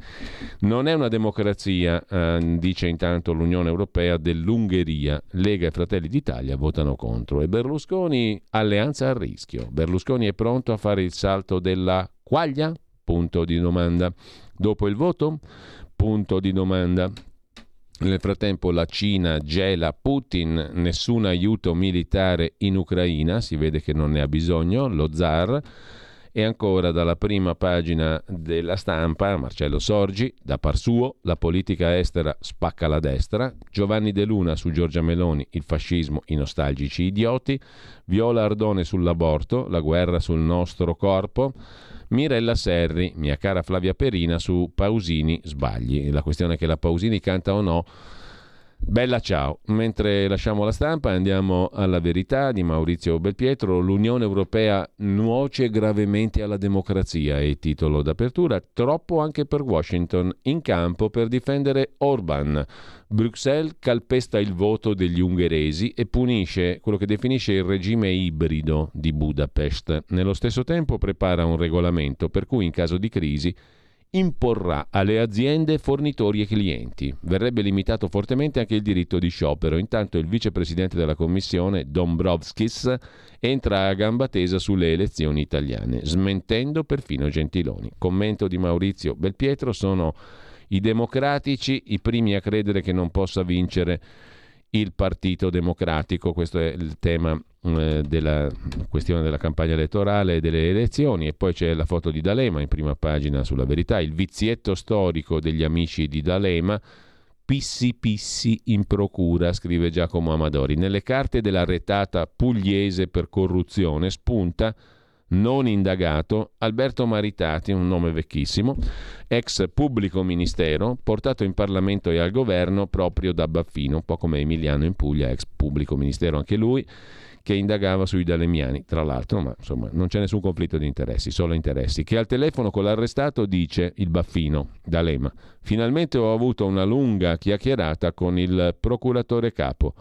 Sempre lui nel 2009 era stato spedito dall'amico affarista di D'Alema De Santis a carpire notizie su Tarantini, che a sua volta era un amico affarista di Berlusconi, procacciatore di comparse per le cene eleganti di Silvio. È un bell'ambiente, mentre sempre dalla prima pagina della verità, gas dagli azzeri che massacrano gli armeni, niente da dire? Un'ipocrisia ignobile, scrive Francesco Borgonovo. A centropagina Massimo Gandolfini, non abortire è un diritto e vogliono negarlo. Marcello Veneziani sugli intolleranti, non gli basta mai. Adesso diventa obbligatorio anche cantare Bella ciao, il caso di Laura Pausini. Nuovi vaccini, grande pasticcio, manca un'autorizzazione e la Danimarca li ferma per i, coloro che hanno meno di 50 anni. La Danimarca invita al richiamo solo ultra cinquantenni, sanitari e fragili. Ai giovani non serve. Claudio Antonelli sul report degli Stati Uniti, i soldi da Mosca non ci sono, ma Di Maio e compagnia non ci sentono. A chiudere Mario Giordano, testo artificiale, peccato che manchi l'intelligenza. Sul Corriere ex ministro Grillino e due robot per partorire un articolo incomprensibile. Un articolo da intelligenza artificiale. Nel frattempo Libero ci mette in guardia. Occhio, Renzi sta preparando il trappolone. Quale? L'ex premier Matteo Renzi è sicuro vincerà il centrodestra, ma non è detto che governi. Ecco il suo piano. Ce lo racconta Alessandro Sallusti. La cosa gira nell'aria. Sarà pure fantapolitica, ma per capire di cosa si tratta c'è un solo modo: seguire Matteo Renzi. Fare slalom fra le sue parole, osservare le sue smorfie. E avendolo appena incontrato, posso dire che sono parole e smorfie che non lasciano tranquilli, ci racconta Alessandro Sallusti, direttore di Libero. Facciamo un passo indietro, prosegue Sallusti. Era l'ottobre dello scorso anno. In una casa privata sul lago di Varese, una cena. Partecipa Matteo Renzi, pochi selezionati commensali. A un certo punto il discorso cade sull'elezione del capo dello Stato imminente. Interpellato Renzi dà una risposta secca. Io proverò con Pier Ferdinando Casini se non riesco, cosa probabile, andrà avanti Mattarella per altri sette anni. Ci fu un mormorio quasi divertito. Ma cosa dice questo qui? È noto a tutti che Mattarella è indisponibile. Per la verità, nei palazzi romani sapevano tutti che Mattarella ci teneva moltissimo a essere di nuovo eletto presidente, così è andata. Comunque Transeat. E lui Renzi guardò tutti con un sorriso beffardo. Forse a Varese non se ne erano accorti, ma a Roma sì. Comunque così andò. Come allora, Renzi è il politico italiano, scrive Sallusti, che la sa più lunga di tutti. Per questo c'è da stare in campana quando, con lo stesso sorriso usato quella sera a Varese, oggi ripete, con l'aria di chi la butta lì, ragazzi, calma, non tirate conclusioni affrettate, non è detto che andrà come tutti si immaginano, per poi precisare. Non dico che il centrodestra perderà le elezioni, quello non può accadere. Dico che potrebbe non esserci poi un governo di centrodestra. E vedi già che Berlusconi sta lì alla finestra e con i suoi TikTok tac si mette a... simpatico, per carità, finché vuoi, ma poi prende le distanze da Giorgia e Matteo e si dimostra disponibile a qualsiasi altra avventura fuori dal perimetro del centrodestra cosiddetto. Cosa sa Matteo Renzi che a noi sfugge? È inutile chiederselo, sa tante cose e comunque quelle importanti non te le dirà. Scrive Sallusti, certo, potrebbe anche bleffare, ma un bluff è tale solo quando devi buttare giù le carte, fino a che le tieni in mano, tutto è possibile. Provo allora a ipotizzare il piano Renzi, scrive Beffardo, Sornione, Mellifluo, il direttore di Libero. Il centrodestra vince le elezioni in modo asimmetrico, cioè tanta Meloni, poco Salvini, poco Berlusconi, che si ritrovano nella situazione degli animali feriti nella foresta, cioè più instabili e pericolosi degli animali sani. Animali, vabbè. Fanno il pieno anche i 5 Stelle al sud, a scapito del PD. Enrico Letta deve abbassare le arie. Lui, Renzi, con Calenda, vanno anche solo benino, ma a quel punto diventano il baricentro della sinistra. Tra l'altro cosa non nuova perché Renzi ha fatto così anche nel caso del Conte 2 e nel caso dell'arrivo di Draghi. Con le sue truppe è stato determinante. E allora cosa accade? Ecco, io qui mi fermo, conclude Sallusti, ma non si ferma la fervida fantasia di Renzi che da giocatore tiene coperte le mosse. Ricordo però a tutti una cosa. Chi ha insediato Mattarella per la prima volta al Quirinale? Chi è stato decisivo nel riconfermarlo? E aggiungiamo noi Conte 2 e Draghi. Se non sbaglio, Matteo Renzi. E qui mi taccio e chiudo. Poi qualcuno mi dovrà spiegare perché si, molti dicono o scrivono mi taccio. Cosa vuol dire mi taccio? Cioè taccio me stesso? Taccio è un verbo transitivo o intransitivo? Secondo me è intransitivo, quindi taccio e basta, no? Mi taccio. Che vuol dire mi taccio? Questo lo chiedo a voi che, mh, all'ascolto, che mh, così, mh, giusto per divagare un attimo. Perché si dice mi taccio? Quale cavolo di motivo c'è per un'espressione così fastidiosa, irti, urticante, irritante e sgrammaticata? Comunque, al di là di questo, libero, oltre al trappolone di Renzi, che poi sarebbe quello di Mattarella, che poi sarebbe quello di Berlusconi, che poi sarebbe quello di Draghi, di tanti, insomma, c'ha, c'ha tanti padri questo trappolone. O, oltre, eh, oltre al trappolone di Renzi c'è di Maio, ministro degli esteri, che è al lavoro per costruire il dossier antidestra, e Sandro Iacometti sul governo Draghi dimissionario che vuole varare la riforma per bastonare i balneari. Blitz di Draghi, Lega in rivolta. Con ciò lasciamo anche libero e mm, andiamo a vedere, chiedo scusa, eh, libero l'abbiamo visto, andiamo a vedere anche Torneremo su Salvini e il patto per Napoli eh, e dicevamo andiamo a vedere anche le altre prime pagine degli altri quotidiani di oggi. Il quotidiano di Sicilia l'abbiamo già visto, un'apertura interessante sulla RAI, servizio pubblico caro agli italiani, sugli sprechi si può fare di più, dice la Corte dei Conti a proposito della radio-televisione italiana.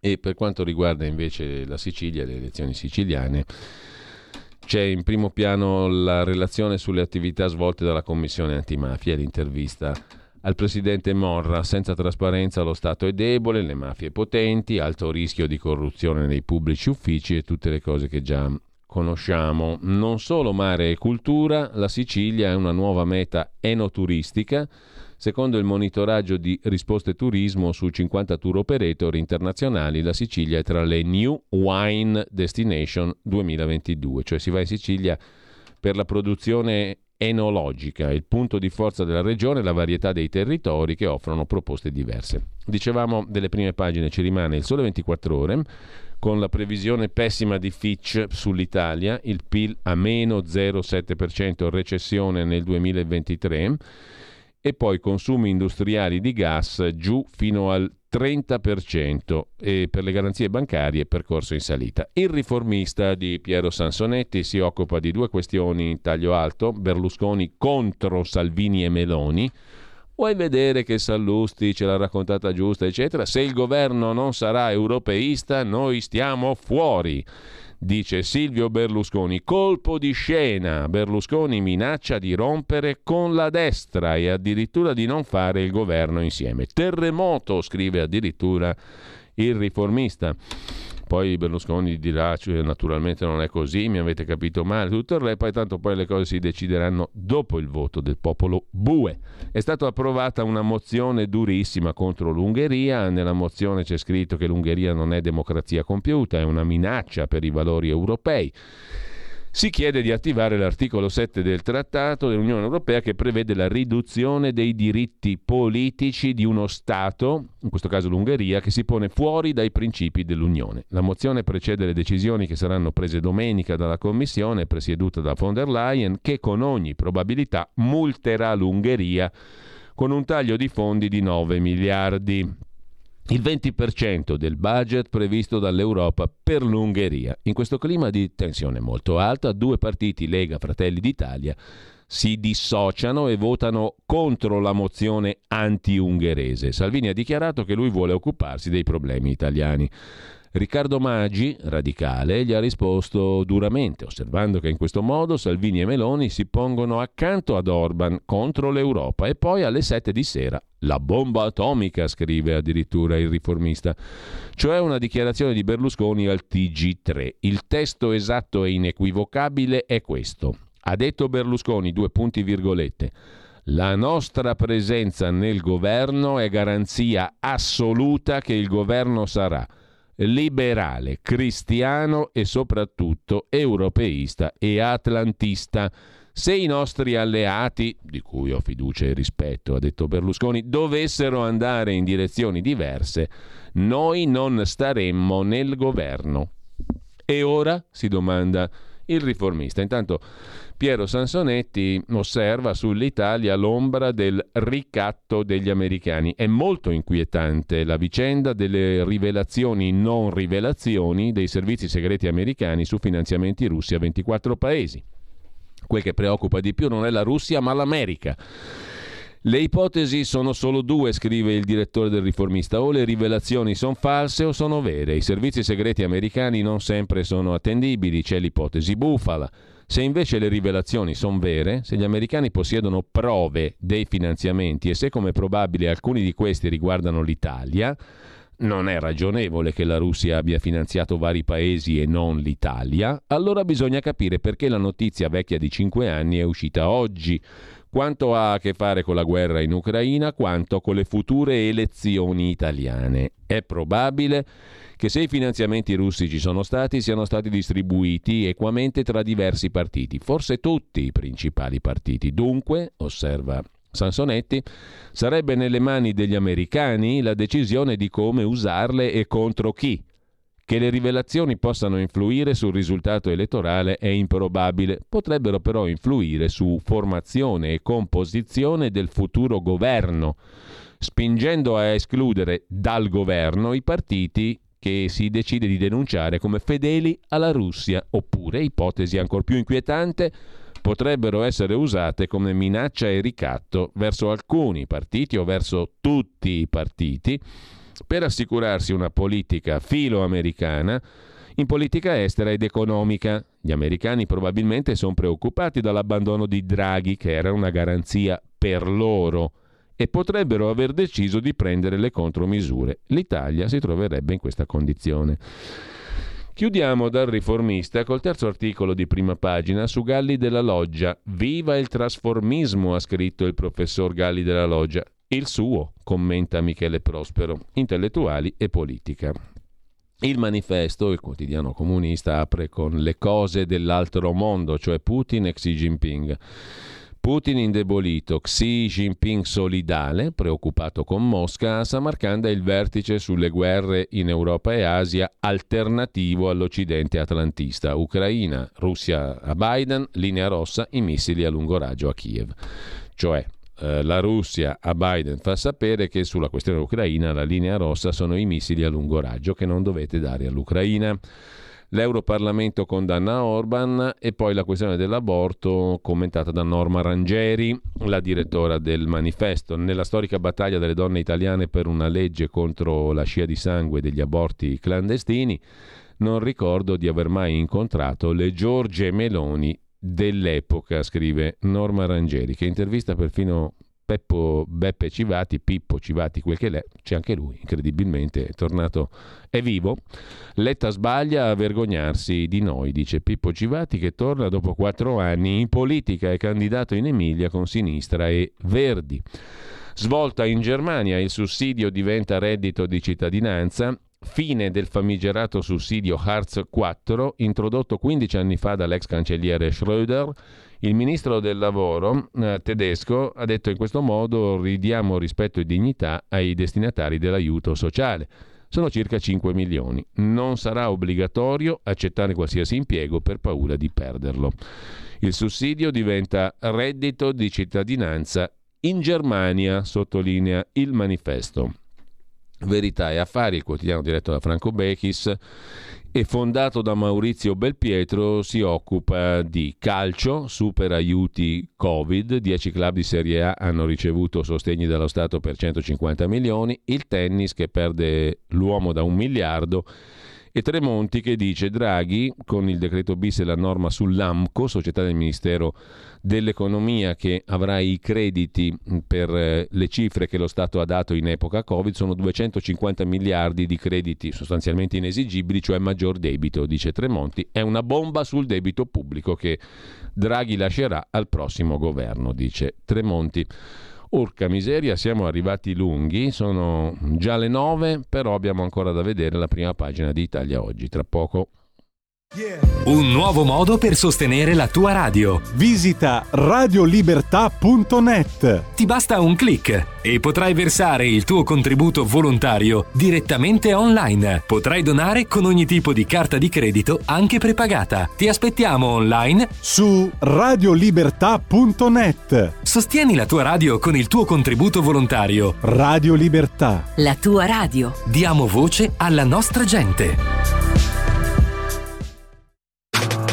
Stai ascoltando Radio Libertà. La tua voce libera, senza filtri né censura. La tua radio. Italia Oggi apre la prima pagina con la notizia data anche da Luca Fazzo sul giornale che abbiamo citato prima, indennizi giudiziari a 360 gradi. Per la Corte Costituzionale lo Stato deve pagare tutti i danni, anche non patrimoniali, patiti dai cittadini per condotta illegittima del magistrato, anche se precedenti al 2015. Indennizzabili i diritti inviolabili lesi dai giudici, anche se precedenti al 2015. Lo Stato deve pagare tutti i danni non patrimoniali patiti dai cittadini per la condotta illegittima di un magistrato nell'esercizio delle sue funzioni. Lo Stato, cioè il contribuente, deve pagare, non il magistrato ovviamente. Non soltanto le lesioni che scaturiscono dalla privazione della libertà personale, come invece stabiliva la legge sulla responsabilità civile dei magistrati in vigore fino al 2015. Eh, non è necessario che tu finisca in carcere eh, se il magistrato si è comportato in maniera illegittima i danni vanno pagati anche a prescindere dalla carcerazione. Questa è la sentenza. Intanto eh, mettiamo una tendina, chiedo alla regia, perché andiamo a divertirci un po' con il TikTok. Hm? A proposito di TikTok. A proposito di TikTok e della nuova frontiera della comunicazione politica per imbecilli, che saremmo poi noi. Andiamo a vedere le ultime TikTokerie. Senti qua. Noi siamo un grande paese, siamo un grande popolo, dobbiamo mettercela tutta, tutti insieme, per farcela, perché dobbiamo farcela, meritiamo di farcela. E io mi impegnerò, metterò, come ho sempre fatto, la mia competenza, la mia esperienza e anche il mio cuore al servizio del nostro Paese. C'è una C, c'è una C e una S che sono diventate fantastiche, Silvio Berlusconi, che abbiamo uh, ascoltato, sempre TikTokando qua e là. Signor Pino, anche qualcuno della comunità LGBT abbia simpatia per Giorgia Meloni? Sì, sì, perché anche dal mondo LGBT sì, bisogna anche sfatare questo pregiudizio che eh, bisogna essere per forza comunisti, non è così? Se volessi dare qualche consiglio a Giorgia, che cosa gli daresti? Di continuare così, sì. Quindi vabbè, alla fine insomma si è capito il voto. Tra il signor Pino anche qualcuno della Sfattiamo il pregiudizio che se sei gay devi essere comunista eh, e mh, eh, ancora giriamo un po' lungo i vari TikTokamenti. Mh, ecco qua.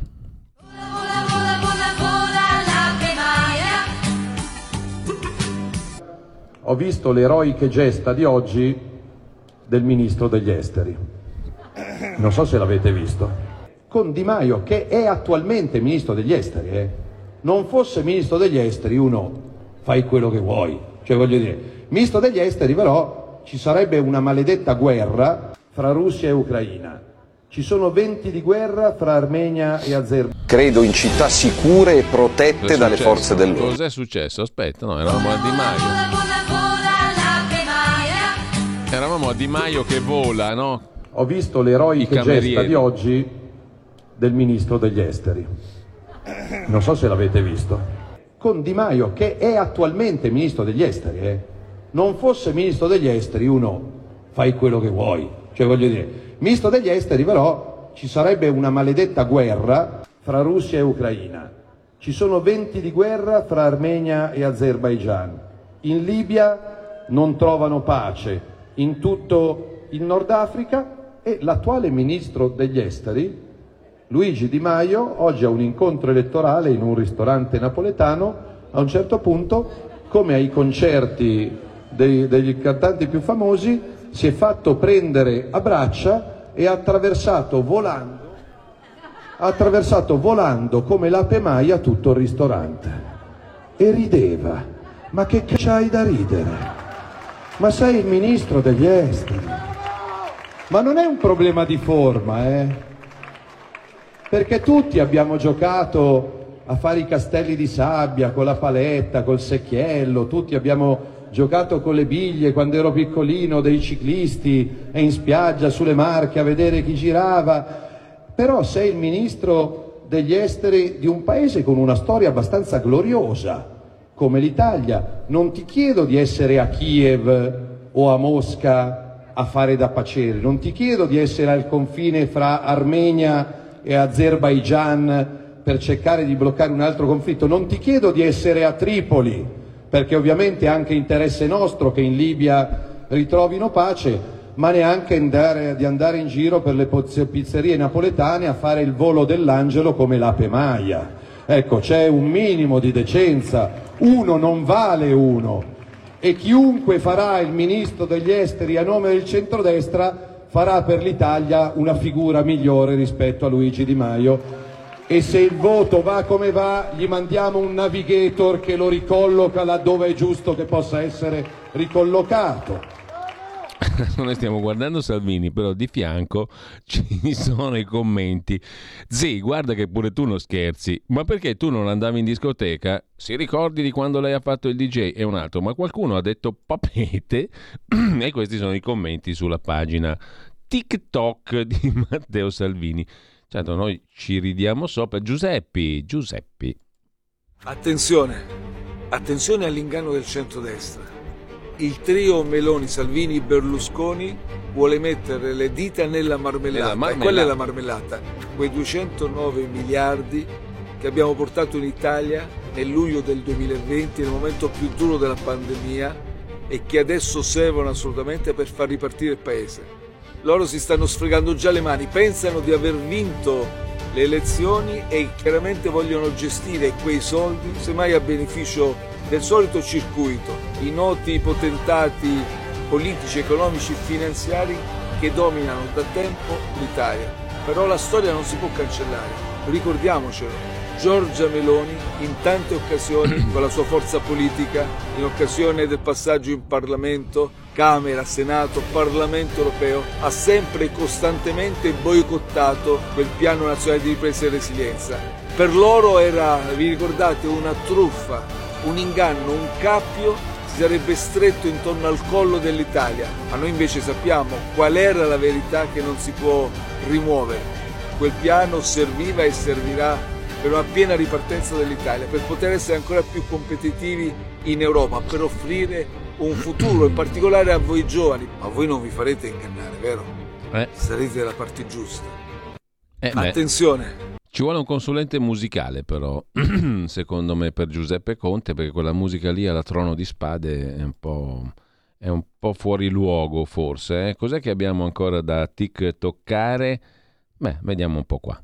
Nessuno parla più di sanità. La sanità non eh. è che si può soltanto affrontare quando sei chiuso in un terrazzo perché c'è un'emergenza, una pandemia. A parte che di quella emergenza dobbiamo ricordarci, dobbiamo ricordare delle persone che hanno perso la vita e dobbiamo ricordarci dei medici, degli infermieri, dei farmacisti, del personale del volontariato che ha lavorato in modo incredibile e che, di cui adesso non parla più nessuno. Corrono 37 miliardi per il MES sanitario. Vanno presi, permetteranno innanzitutto di ridurre le liste d'attesa. Corre una commissione d'inchiesta per capire se sul Covid qualcuno ha rubato, come io credo. Bisogna investire in ricerca adesso, perché non voglio più vedere l'Italia arrivare impreparata a un'emergenza come quella della pandemia. Il tempo di investire in ricerca è adesso.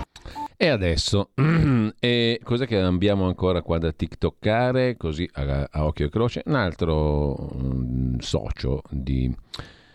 Um, un altro socio di Matteo Renzi, un nuovo miracolo italiano. Ma la Lega Nord ce l'ha duro! E l'opposizione, i magistrati e i comunisti. Andate a fanculo! Da 30 anni l'Italia è intrappolata in un circolo vizioso, Eh. un film che si ripete a ogni elezione. Io sono populista. Io sono Giorgia! Sono una donna! Sono italiana! Due schieramenti opposti che litigano davanti a 60 milioni di spettatori per convincerli a votare contro gli altri. Uno stravolgimento totale del nostro sistema. Una politica da reality, fatta di promesse irrealizzabili abolito la povertà. e slogan ad effetto Prima gli italiani. o alleanze improbabili che una volta al governo durano 5 minuti. Tante rivoluzioni annunciate che però non arrivano mai. E alla fine chiunque vinca a perdere è sempre l'Italia.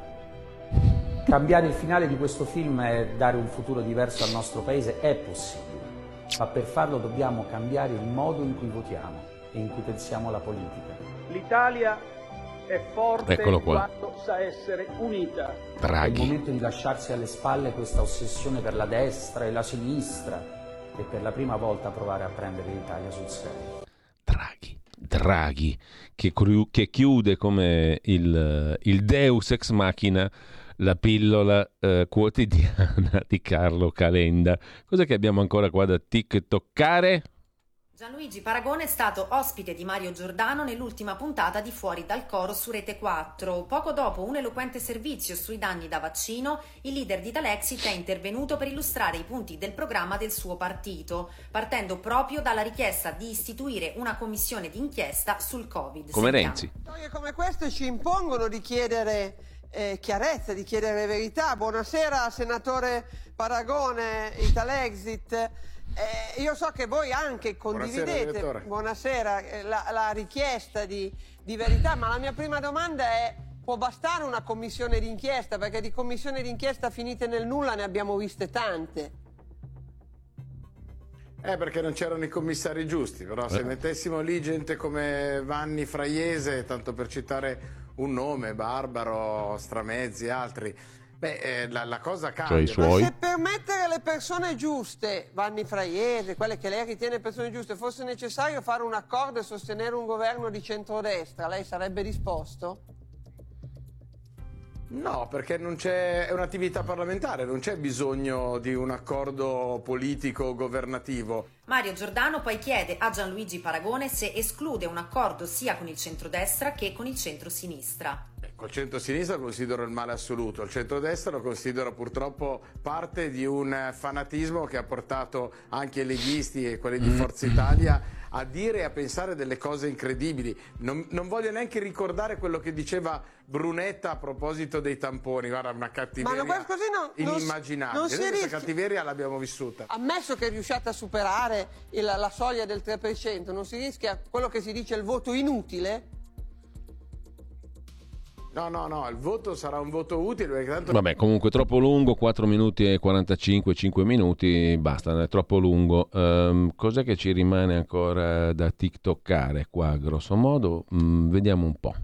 Hai presente quando di notte ti sveglia un rumore terribile, ti spaventi tantissimo e provi ad accendere la luce e poi scopri che era soltanto il gatto che ha fatto cadere una mensola?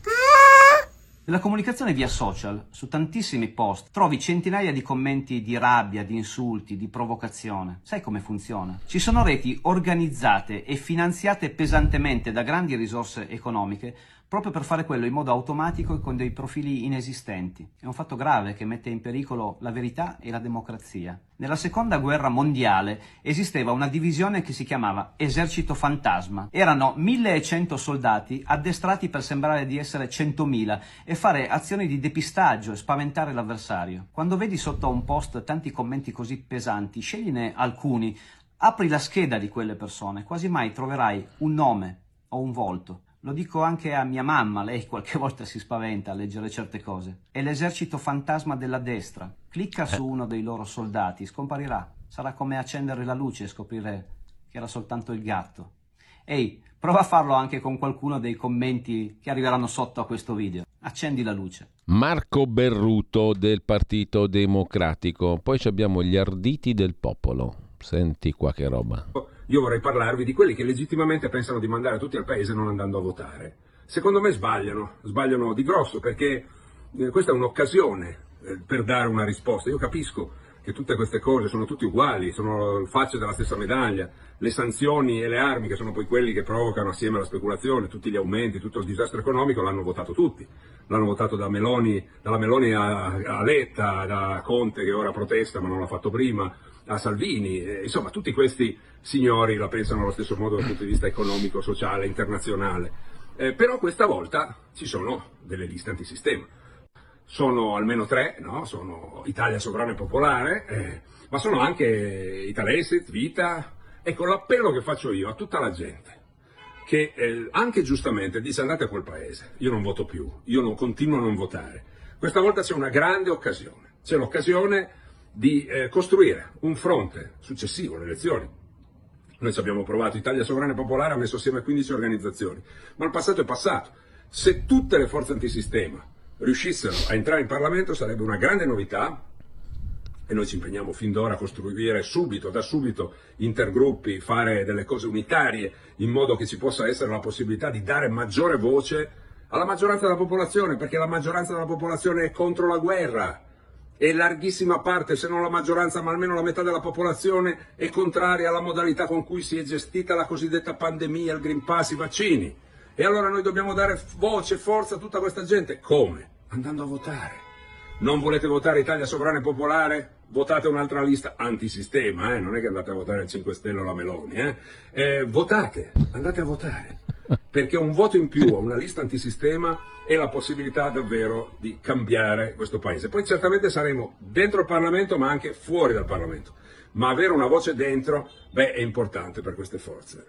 Rizzo con paragone, diciamo così. Cos'è che, che abbiamo ancora qui da curiosare? Eh, Giuseppe Conte l'abbiamo visto, mm, Berlusconi l'abbiamo visto, beh direi che può bastare così. E allora ascoltiamoci Bob Dylan.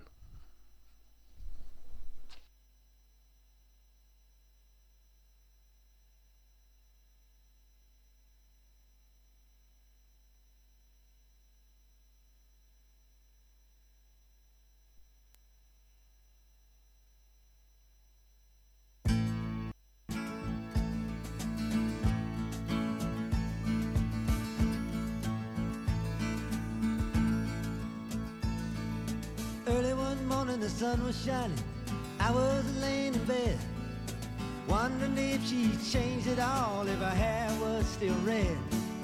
Her folks, they said our lives together sure was gonna be rough. They never did like Mama's homemade dress, Papa's bank book wasn't big enough. And I was standing on the side of the road, rain falling on my shoes. Heading out for the East Coast, Lord knows I paid some dues getting through tangled up in blue.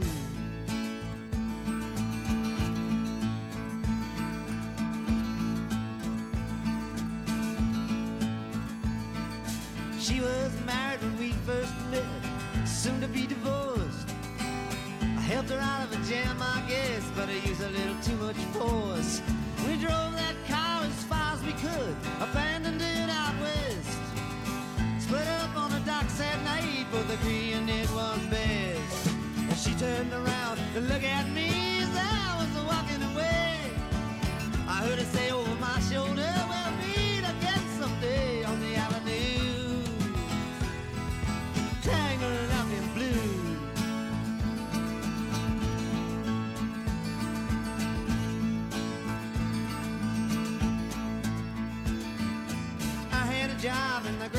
Woods, working as a cook for a spell. But I never did like it all that much, and one day the axe just fell. So I drifted down to New Orleans, where I'm lucky with a be employed. Working for a while on a fishing boat right outside of Delacroix. But all the while I was alone, 16 settembre 1974 usciva Blood on the Tracks di Bob Dylan, questa era Tangled Up in Blue, cioè in preda alla tristezza, come tutti noi dopo l'ascolto dei vari TikTok, TikTok Tac che abbiamo ascoltato prima, troppi, troppo lunghi, noiosi, eccetera, eccetera. Non è colpa mia, sì, è colpa mia perché ne ho scelti troppi, però anche loro devono essere un pochino più smart, hai capito? Perché se no i giovani li mandano a quel paese, loro si rivolgono ai giovani, giusto?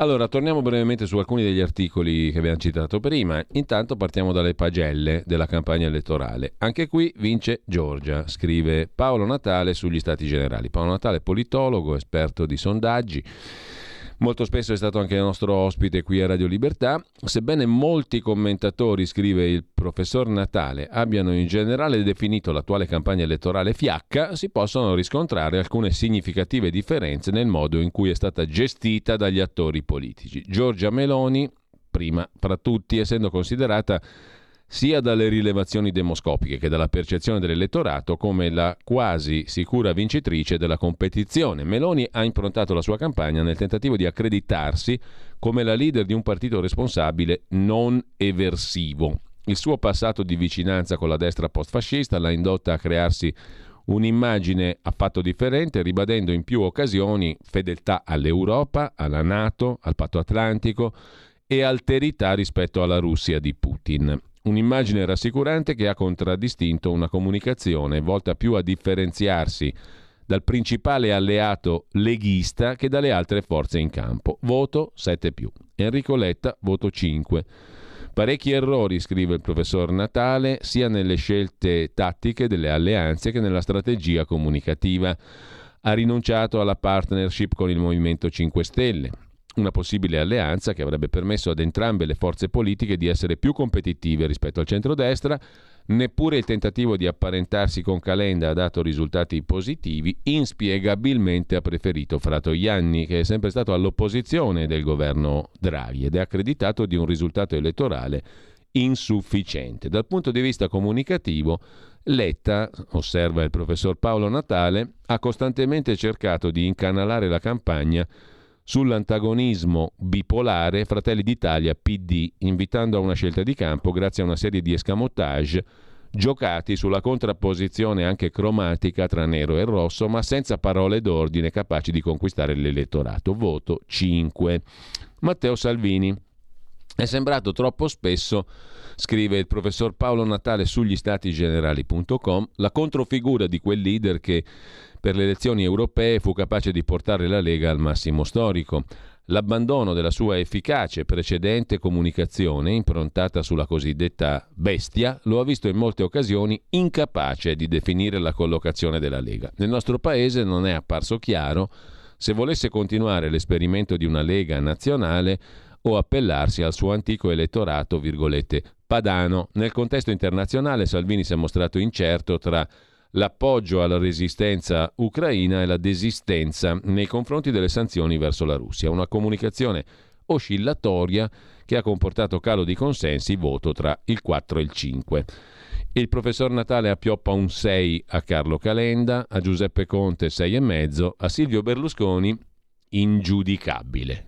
Tic toc tac e qualche barzelletta, nulla più. Forse preoccupato più del suo Monza che di Forza Italia, destinata probabilmente a scomparire tra qualche anno senza di lui tra i futuri protagonisti della politica italiana. Così la vede il professor Natale sul sito diretto da Jacopo Tondelli, statigenerali.com. Eh, della questione del, della bomba sul debito mh, mm, ne ha parlato Tremonti, ne abbiamo detto prima, riguarda l'AMCO, una società del Ministero dell'Economia specializzata nella gestione e recupero dei crediti deteriorati. Secondo il professor Tremonti, lì dentro ci sono tutti i crediti inesigibili inesigibili di fatto perché erano gli aiuti dati per il Covid, sono 250 miliardi, ha detto insomma Tremonti e lì dentro c'è appunto un potenziale nuovo debito pubblico enorme, il 9% del prodotto interno lordo destinato a scoppiare tra le gambe del prossimo futuro governo.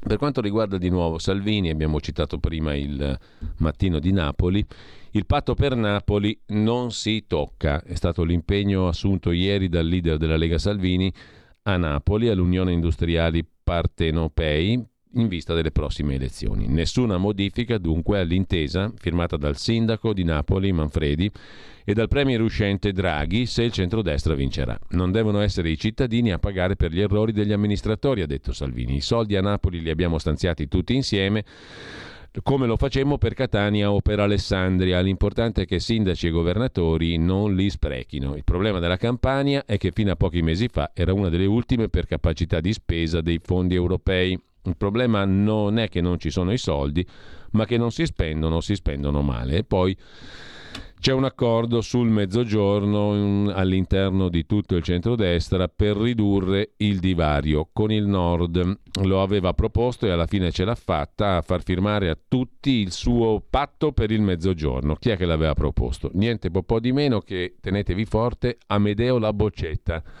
era rimasto impigliato nelle vicende relative al gioco d'azzardo, alle isole caraibiche dove i profitti si involavano eh, era amico di Fini, ve lo ricorderete. Insomma, Amedeo La Boccetta, presidente dell'associazione culturale Polo Sud, ha impegnato tutti i candidati del centrodestra a firmare un decalogo per valorizzare e sostenere il mezzogiorno se la coalizione di Meloni, Salvini e Berlusconi riuscirà ad andare al governo. Tutti riuniti ieri per firmare il patto. Un impegno in via prioritaria, ha detto l'ex parlamentare MSIAN, eccetera. La boccetta, attraverso attività parlamentari tracciabili per il rafforzamento e il rilancio dell'economia del Mezzogiorno. Il Parlamento europeo dichiara guerra all'Ungheria, ma vi segnalo sul sussidiario, l'abbiamo intravisto prima, un bel colloquio con Zovinar Hambarzumian, è l'ambasciatrice della Repubblica d'Armenia in Italia è stata firmata una nuova dichiarazione di cessate il fuoco tra Armenia e Azerbaigian, la seconda in pochi giorni, ma la situazione è molto instabile. La guerra è alle porte e lo conferma l'ambasciatrice appunto armena in Italia in questa conversazione sul sussidiario.net. Se non ci sarà una dichiarazione forte della comunità internazionale contro l'aggressione dell'Azerbaigian, può accadere di tutto. Non c'è certezza che i combattimenti si fermino. Il problema rispetto a due anni fa è che le forze dell'Azerbaigian sono entrate nell'Armenia stessa, non nella solita enclave del Nagorno-Karabakh, la piccola regione a maggioranza armena che si trova all'interno dell'Azerbaigian da 30 anni a causa di conflitti.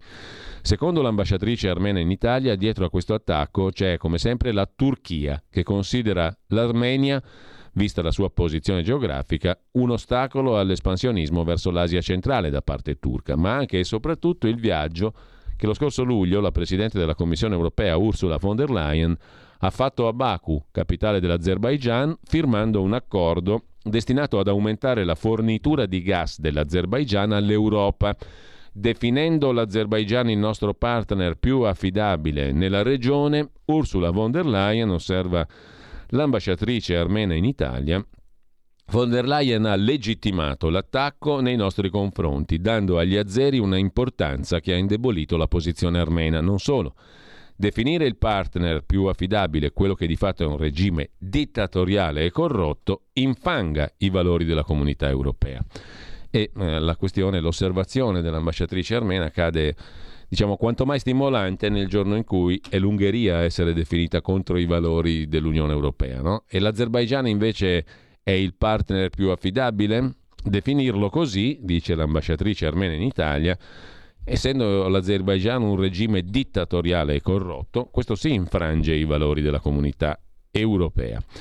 Le forze dell'Azerbaigian hanno invaso direttamente il territorio armeno, non il solito, tra virgolette, solito Nagorno-Karabakh. È possibile, domanda sussidiario.net, che l'Azerbaigian stia approfittando del fatto che la Russia sia troppo impegnata in Ucraina per occuparsi di quanto sta accadendo? Russia che ha sempre difeso, tra virgolette, gli armeni. Come dice lei, risponde l'ambasciatrice armena in Italia, i militari russi si trovano nel Nagorno-Karabakh e non in Armenia e questa volta gli azeri hanno attaccato direttamente l'Armenia. L'Azerbaigian ha approfittato del fatto che le attenzioni della Russia e della comunità internazionale sono concentrate sull'Ucraina. Esattamente come fecero nel 2020 quando attaccarono in piena pandemia e tutto il mondo era impegnato a contenere la diffusione del virus. Questa è la politica turco-azera. Quanto alla Turchia, sappiamo che la Turchia sostiene l'Azerbaigian, paese a maggioranza islamico, si può dire che questo rientri nel quadro dell'espansionismo di Erdogan in atto ormai da tempo? Certamente, risponde l'ambasciatrice armena in Italia. L'intervista la trovate sul sussidiario.net. Erdogan ha in mente di ricreare l'impero ottomano. Il suo espansionismo va dal Nord Africa all'Iraq, passando per la Siria e ancor più verso Oriente. Se si osserva una cartina del Caucaso si capisce tutto. La parte meridionale dell'Armenia a est confina con l'Azerbaigian e a ovest con la Turchia.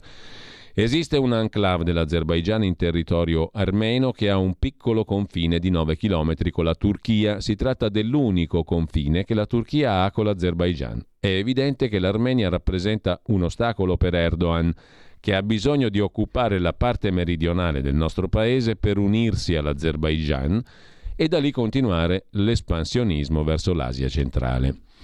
In questo quadro, domanda sussidiario, lei ritiene che Mosca abbia paura di inimicarsi Erdogan se intervenisse in modo più esplicito? Risponde l'ambasciatrice armena in Italia. Il problema è che l'Armenia si trova in mezzo a grandi potenze. Da una parte ci sono interessi turchi e russi Dall'altra siamo danneggiati dai rapporti estremamente tesi tra Occidente e Russia. È molto grave che molti giornali italiani abbiano titolato nei giorni scorsi che il nostro premier abbia telefonato a Putin e chiesto aiuto militare alla Russia. Il premier armeno ha parlato con tutti i copresidenti del gruppo di Minsk dell'OSCE, il formato di mediazione tra Armenia e Azerbaijan. Col presidente Putin, con Macron, con il segretario di Stato americano Blinken, ma anche col presidente del Consiglio europeo Charles Michel. L'Armenia ha chiesto aiuto anche al Consiglio di sicurezza dell'ONU, ma è stato fatto passare tutto come se avessimo chiesto aiuto solo a Mosca, dice l'ambasciatrice armena in Italia. Presentare la questione in questo modo aveva lo scopo di predisporre l'opinione pubblica internazionale contro l'Armenia e non contro il paese aggressore che è stato l'Azerbaigian. La considero una tendenza molto pericolosa. In Armenia ci sarebbero manifestazioni popolari contro il primo ministro accusato di non saper gestire la situazione. Ci sono manifestazioni, osserva l'ambasciatrice armena, in Italia come in tutti i paesi democratici. In Europa le priorità quotidiane sono altre e la gente manifesta per lo stipendio. In Armenia purtroppo per questioni di sicurezza. Siamo una democrazia, chi non è d'accordo col primo ministro può manifestare. Non siamo come l'Azerbaigian, grande nemico della democrazia, dove se qualcuno protesta finisce in galera. L'intervista poi tocca il tema del Nagorno-Karabakh, che è causa di conflitti ormai da 30 anni. L'Armenia sarebbe disposta a fare concessioni? Qui, risponde l'ambasciatrice armena in Italia, è importante distinguere il Nagorno-Karabakh in senso proprio dalle regioni cuscinetto circostanti. Il Nagorno-Karabakh è stato sempre armeno, con maggioranza armena di oltre l'80% della popolazione. Attorno ad esso c'era un cuscinetto di sicurezza che è sempre stato oggetto dei negoziati con l'Azerbaigian. L'Armenia non ha mai detto che questo cuscinetto appartenesse a lei. Siamo sempre stati pronti a un compromesso in cambio della sicurezza e dell'autodeterminazione della popolazione. Purtroppo, durante la guerra del 2020, gli azeri hanno preso con l'uso della forza militare non solo le regioni cuscinetto, ma anche parte considerevole del Nagorno-Karabakh. Il problema è che la questione del Nagorno-Karabakh per gli azeri è sempre stata questione di terre, invece per gli armeni riguarda le persone, quindi siamo sempre stati disposti alle concessioni, che riguardano territori, ma non le persone. Un'altra arma in mano all'Azerbaigian è il gas, del quale l'Europa ha bisogno. Pensa che lo stiano usando per ricattare l'Europa e abbandonare l'Armenia? L'Azerbaigian, risponde l'ambasciatrice armena in Italia, non ha una quantità di gas tale da rifornire l'Europa e si può supporre che gli azeri comprino il gas dalla Russia e lo rivendano all'Europa. È una situazione favorevole per tutti, ma soprattutto per l'Azerbaigian. In tal modo non potrà essere punito dall'Europa se vuol continuare ad avere il gas. Tornando alla domanda, se dovessi rispondere sì o no, la risposta sarebbe più sì che no. È chiaro che il popolo europeo non vuole subire stenti per la mancanza di gas, ma c'era bisogno che la presidente von der Leyen andasse nella capitale dell'Azerbaigian e dicesse che l'Azerbaigian è il partner più affidabile della regione? Un regime corrotto e dispotico? Sono questi i valori dell'Europa? Poteva dire che è un partner importante dal punto di vista energetico, ma dicendo quel che ha detto ha legittimato questo attacco e ha creato un precedente favorevole per aggredire l'Armenia. Non solo l'Europa ha abbandonato l'Armenia, ma ha abbandonato i valori che costituiscono l'Europa. Certamente, conclude l'ambasciatrice armena in Italia, in questo contesto non posso non menzionare l'inestimabile sostegno della società italiana e le dichiarazioni inequivocabili di tutte le forze politiche di destra e di sinistra che hanno criticato duramente l'aggressore con un appello per fermare immediatamente l'attacco, dice l'ambasciatrice armena in Italia in questa bella interessante intervista sul sussidiario.net. Poi vediamo invece dopo la pausa anche il pezzo di Felice Manti su Enrico Letta e i suoi affari cinesi e poi, e poi facciamo una chiacchierata in vista anche della domenica di Pontida. Avete ascoltato la rassegna stampa.